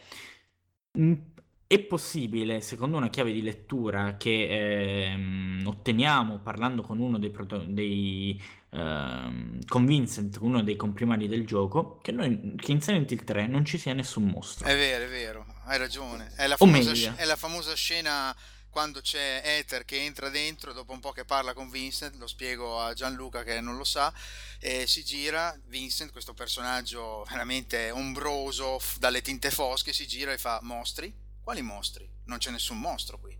E questo mi ha lasciato senza parole, perché mi ha fatto riconsiderare anche i precedenti Silent Hill e ho pensato anche, magari esagerando, ho detto ma magari i mostri li ho visti soltanto io nel senso io nel discorso delle eh, questa è stata una botta incredibile que- que- quella, proprio nella scena con Vincent. Cioè, con... non ricordo male c'è Ether che dice sì ho fatto fatica per arrivare fino a qui una frase del genere fa poi fuori fuori con quelle creature quei mostri allora lui si gira penso si mette a posto gli occhiali la guarda con eh, la guarda con, come, quasi con disprezzo gli dice mostri ti sembrano mostri quelli fuori sì, esattamente. Eh, ti lascia che... ammutolito, una cosa così. Perché... Eh, quindi diciamo sì, in effetti che... hai ragione, potrebbe essere stata una persona, uno del culto, un, uno del culto di, di Dalila, pardon, uno del culto di Claudia, Dalila, che, ha, sì. Che ha ucciso... Esattamente, quel mostro lì, sì. tra l'altro, che noi affrontiamo si chiama missionari, cioè è un missionario. Sì, è vero, quindi semplicemente un membro del culto.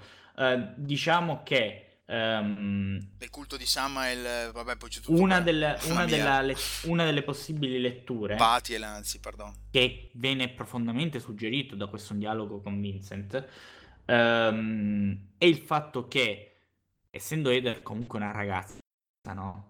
giovane sì. non avrebbe la, il cuore o mentre troverebbe molto difficile combattere e uccidere delle persone ma combattere e uccidere dei mostri per la propria autodifesa eh. è un'altra cosa. Potrebbe anche essere un automeccanismo di difesa. D'altra parte, quelli per lei sono veramente mostri. E, Hanno e ucciso noi, suo padre. Invece, e se noi invece ragionassimo Tentano di uccidere sul lei. Fatto, ma se noi ragionassimo proprio sul fatto che ogni peccatore che viene ogni peccatore che viene attirato a Silent Hill eh, forse in realtà riveste con le sue paure diciamo delle texture mentali fatte di odio fisico e di dolore, cioè i mostri non sono altro che eh, creature nate nella paura e nel peccato da un certo punto di vista. Ah, ma questo è sicuro, cioè, cioè eh, d'altra parte non dimentichiamo che tu li vedi come mostri, ma in realtà nessuno ti ha mai detto ma questi sono effettivamente mostri, nel senso potrebbero anche essere, quindi uno potrebbe ancora più farsi scrupoli e dire ma quindi in Silent Hill 3 significa che Ether uccide della gente normale, è, il fatto che, è che, non sia dato una risposta con certezza perché lascia in sospeso diversi interrogativi. Eh, eh non lo so, eh, non lo so. Per esempio, anche il fatto che eh, lei, se non ricordo male, sempre perché magari la, la memoria mi, mi, mi, trae in inganno, eh, lei si muove liberamente dentro la cittadina. E come mai non c'è la polizia? Cioè, come mai non intervengono le forze dell'ordine? Sembra sola sembra che sia circondata da una natura maligna eh, che, che, che, diciamo permea su tutte le cose. Quindi non, quindi non è vero neanche il fatto che c'è il... Eh, cioè, è particolarmente sottile questa, questa parafrasi. Sì, questo, questo aspetto questo è molto interessante. Uh, prima di chiudere, mh, mm, soprattutto, tre... sì, poi soprattutto eh, cioè, il, fatto che, il fatto che eh, Claudia stessa ehm, non, non, lasci intendere, comunque non si faccia capire esattamente, eh, non sia cosciente della sua natura mostruosa. Cioè, eh, i vari finali, ad esempio il finale, mi ricordo il finale Possessed, eh, il finale che eh, insomma è complesso anche e d'altra parte, d'altra parte ricordiamo che Silent Hill 3 di per sé ha un finale solo Uh-huh. Eh, ma eh, positivo in cui Eder riesce finalmente a eh, da un lato liberarsi dal culto, affrontarlo, liberarsi, dall'altro liberarsi dal peso degli abusi e della, della vita di, di, di, di, orrori che aveva vissuto Alessa. ma anche un finale negativo che si ottiene se si uccide una misurata quantità di nemici, cioè molto molto uh, più difficili di quella mh, da ottenere di quella che si ucciderebbe normalmente. Quindi questo la, farebbe presupporre che effettivamente uccidere cioè otteniamo, noi otteniamo il finale negativo se uccidiamo più persone, il che più nemici, il che fa presupporre che uccidere è una cosa assolutamente negativa, eh, qualunque orrore abbiamo davanti. Quindi uh, cosa, Silent Hill secondo te è eh, davvero un epicentro del male o un universo di espiazione? Arrivando uh, al, al, me, su, al, succo di... Uh, secondo me eh, ogni Silent Hill rielabora questa cosa in maniera differente. Uh, um, diciamo non ci, che... non ci sono azioni buone o azioni malvagie, ci sono solo azioni. No, no, dip- che... dipende dalla storia. Cioè in Silent no, però dico, non, non ci 3... sono No, però dico, non ci sono azioni buone o azioni malvagie, ma solo azioni che, che i vari protagonisti di Silent Hill, eh, diciamo, eh, no, agiscono con la precisa intenzione di fare o non fare del male. Non, so. Uh, non, non, so, cioè nel senso, secondo me Silent Hill 3 marca una linea molto precisa tra quelli che sono buoni e quelli che sono cattivi. Mm. Um, se in queste categorie un po' banali vogliamo ricondurre i vari personaggi, mm. semplicemente ci sono sfumature diverse di malvagità o di um, o di bontà, nel senso che un personaggio che apparentemente ci sembra positivo come James nasconde orrori dietro, un personaggio che ci sembra una vittima come Angela è capace anch'essa di grande violenza, ha ucciso uh-huh. due persone di fatti. Um, Vincent è certamente il prete che di Silent Hill 3 è un personaggio malvagio perché faceva parte del culto, però faceva parte del culto per derubare e appropriarsi delle donazioni dei fedeli che certamente è un comportamento malvagio, ma non malvagio come Claudia che andava in giro facendo sacrifici e ammazzando persone. Eh, d'altra parte Claudia è malvagia sì, ma certamente lo è in misura ancora minore di um, Alessa, di, scusa, di Dalia che eh, è invece chi, chi, ha cresciuto questi bambini in questa violenza e ha insegnato a loro a pensare e agire secondo tale. Eh, quindi secondo All- me... Allora ti, allora ti, faccio la domanda, perché cosa ha fatto Ether di eh. così malvagio per meritarsi l'espiazione? La realtà alternativa di Silent Hill, l'inferno, il purgatorio, quello che... che... Aless- eh, Ether eh. ci viene trascinata, ricordiamolo anzitutto. Però due, perché... All'inizio, all'inizio. Allora, diciamo che Ether ha una, uh, ha due, due, motivi per cui due, due grossi uh, fantasmi contro combattere. Mm-hmm. Il primo è quello del ricordo che poi diciamo riaffiora lei del, dell'abuso e del, dei, delle violenze subite il che dimostra che noi non possiamo scappare a questi, um, a questi, problemi, ma dobbiamo affrontarli se vogliamo crescere. Infatti Eder cresce solo dopo aver sconfitto Memory of Alessa uh-huh. e. gli orrori che erano figli del suo passato. L'altro è il fatto che Eder va a Silent Hill per vendetta.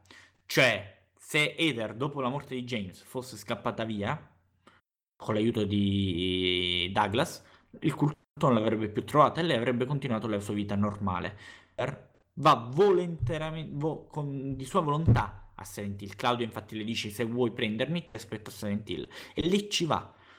Questo è molto interessante ed è sì. un canone di tutti sì, i Silent Hill sempre, perché tutti penso... i personaggi di tutti i Silent Hill vanno di loro volontà a Silent Hill. Nessuno in nessun Silent Hill viene trascinato a Silent Hill. Sono loro che decidono di andarci.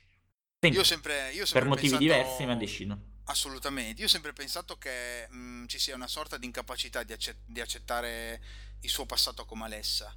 Cioè, è che nel, nel, ha la testarda decisione di non voler assecondare la sua predestinazione, cioè di non voler diventare quello che poi in realtà uno dei tre finali, volendo più o meno, adesso quindi secondo me da quel punto di vista lì hai ragione, da quel punto di vista strettamente del fatto che mh, il peccatore viene trascinato, pardon, il, pe- il, peccatore sceglie consapevolmente di andare a concludere qualcosa, di andare a, mh, dentro la dimensione alternativa, chiamala come vuoi. Però secondo me Assolutamente. Punto, c'è una certa perché c'è anche una certa assuefazione di Ether nell'uccidere certe frasi che dice durante il gioco, queste creature mh, non lo so, eh, è complesso. Ma infatti cioè, ricordiamo eh, che lei potrebbe... po- devo dire infatti- che ho avuto poche risposte di, di tutto quello che bene o male ho cercato di ehm, diciamo di realizzare mettere in compartimenti e dire allora questa è la storia, questo succede questo qua,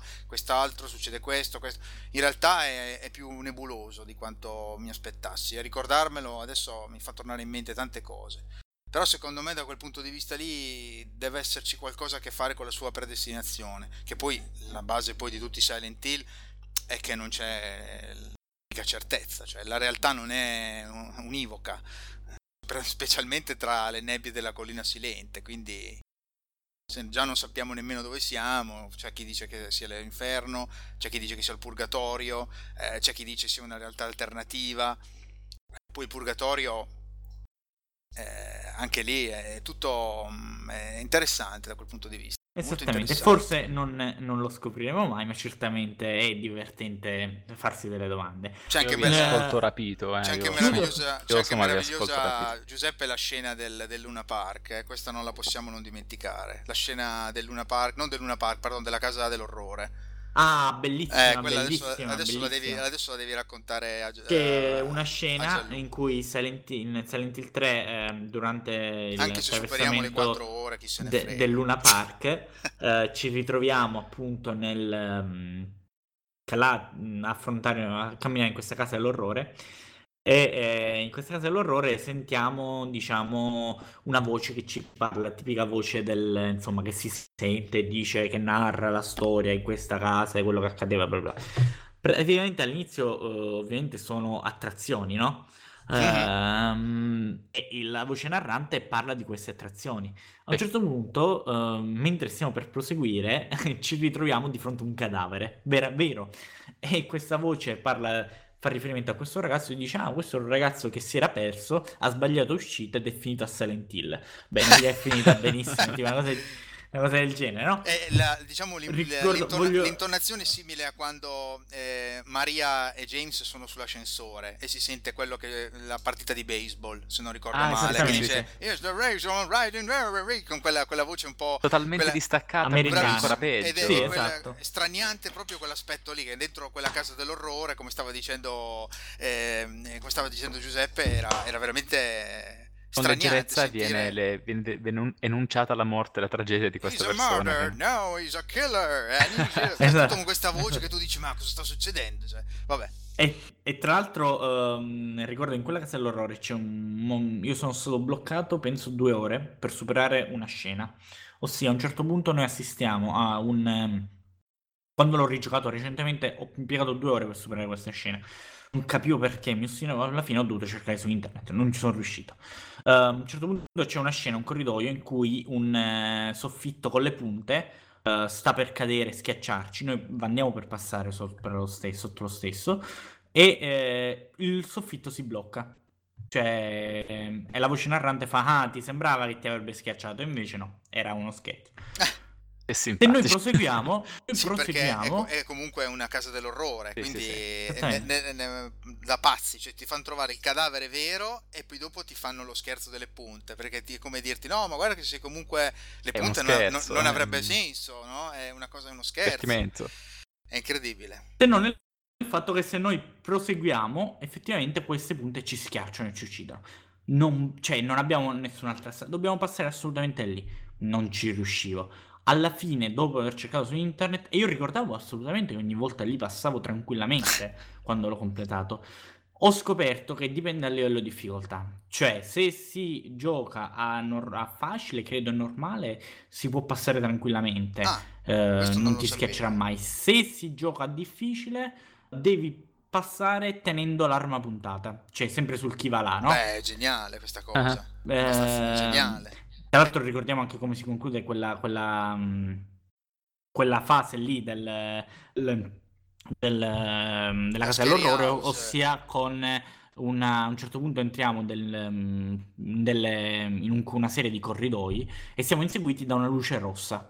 Semplicemente Ah, una luce sì, rossa. Non so che questa è una citazione a qualcosa, però onestamente mi sfugge. Siamo inseguiti una luce rossa eh, che se ci prende ci uccide. È molto particolare. Sì, c'è una specie di luce, nebbia. No, no, se non ricordo male, è proprio una luce che, che Una ti luce, segue da luce. dietro. Eh, guarda, ammetto la mia ignoranza. Avevo, avevo da qualche parte, l'avevo scovata. Che cos'era, cosa riguardava? Riguardava, credo, un film di Hitchcock. Però ehm, non ce l'ho più sotto mano. Farò in modo di fartela pervenire. Però c'era tutta la spiegazione del, del- del fatto. Poi, soprattutto, il rosso è ovviamente un colore sanguigno, è ovviamente un colore del sangue, è un colore poco tranquillizzante e via dicendo.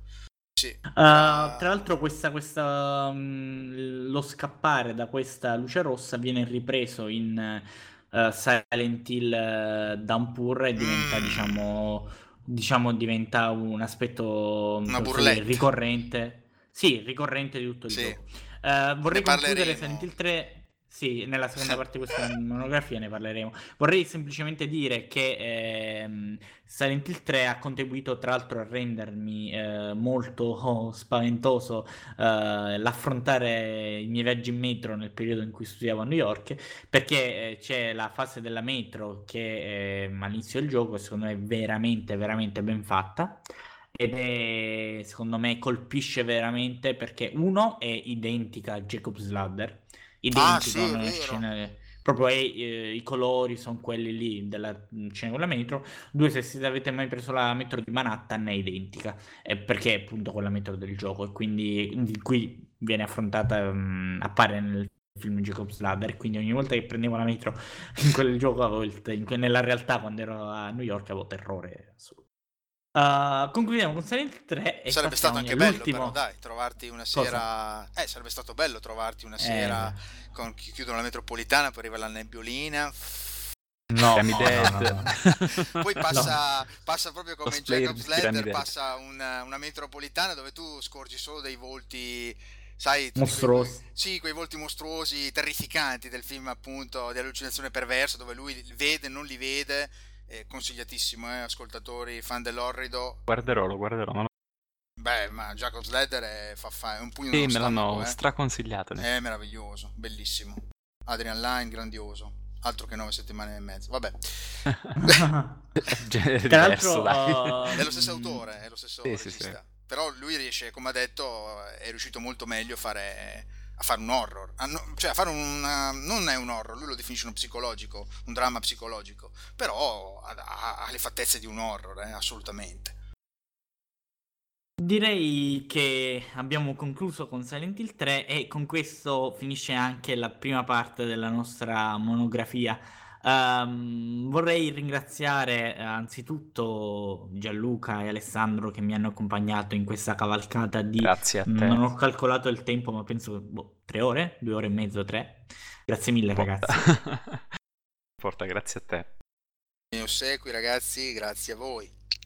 E vorrei ringraziare coloro i quali avranno eventualmente la pazienza di giungere fino alla fine della stessa. Vi rimandiamo alla seconda parte in cui tratteremo i restanti titoli del Silent Hill e eh, si spera, secon- vedremo a secondo quanto potrà prenderci se dividerla in altre mm, due parti o concludere con un'altra, insomma, eh, sessione. Eh, e spero di risentirvi presto. Ciao a tutti, un abbraccio. Ciao. Ciao.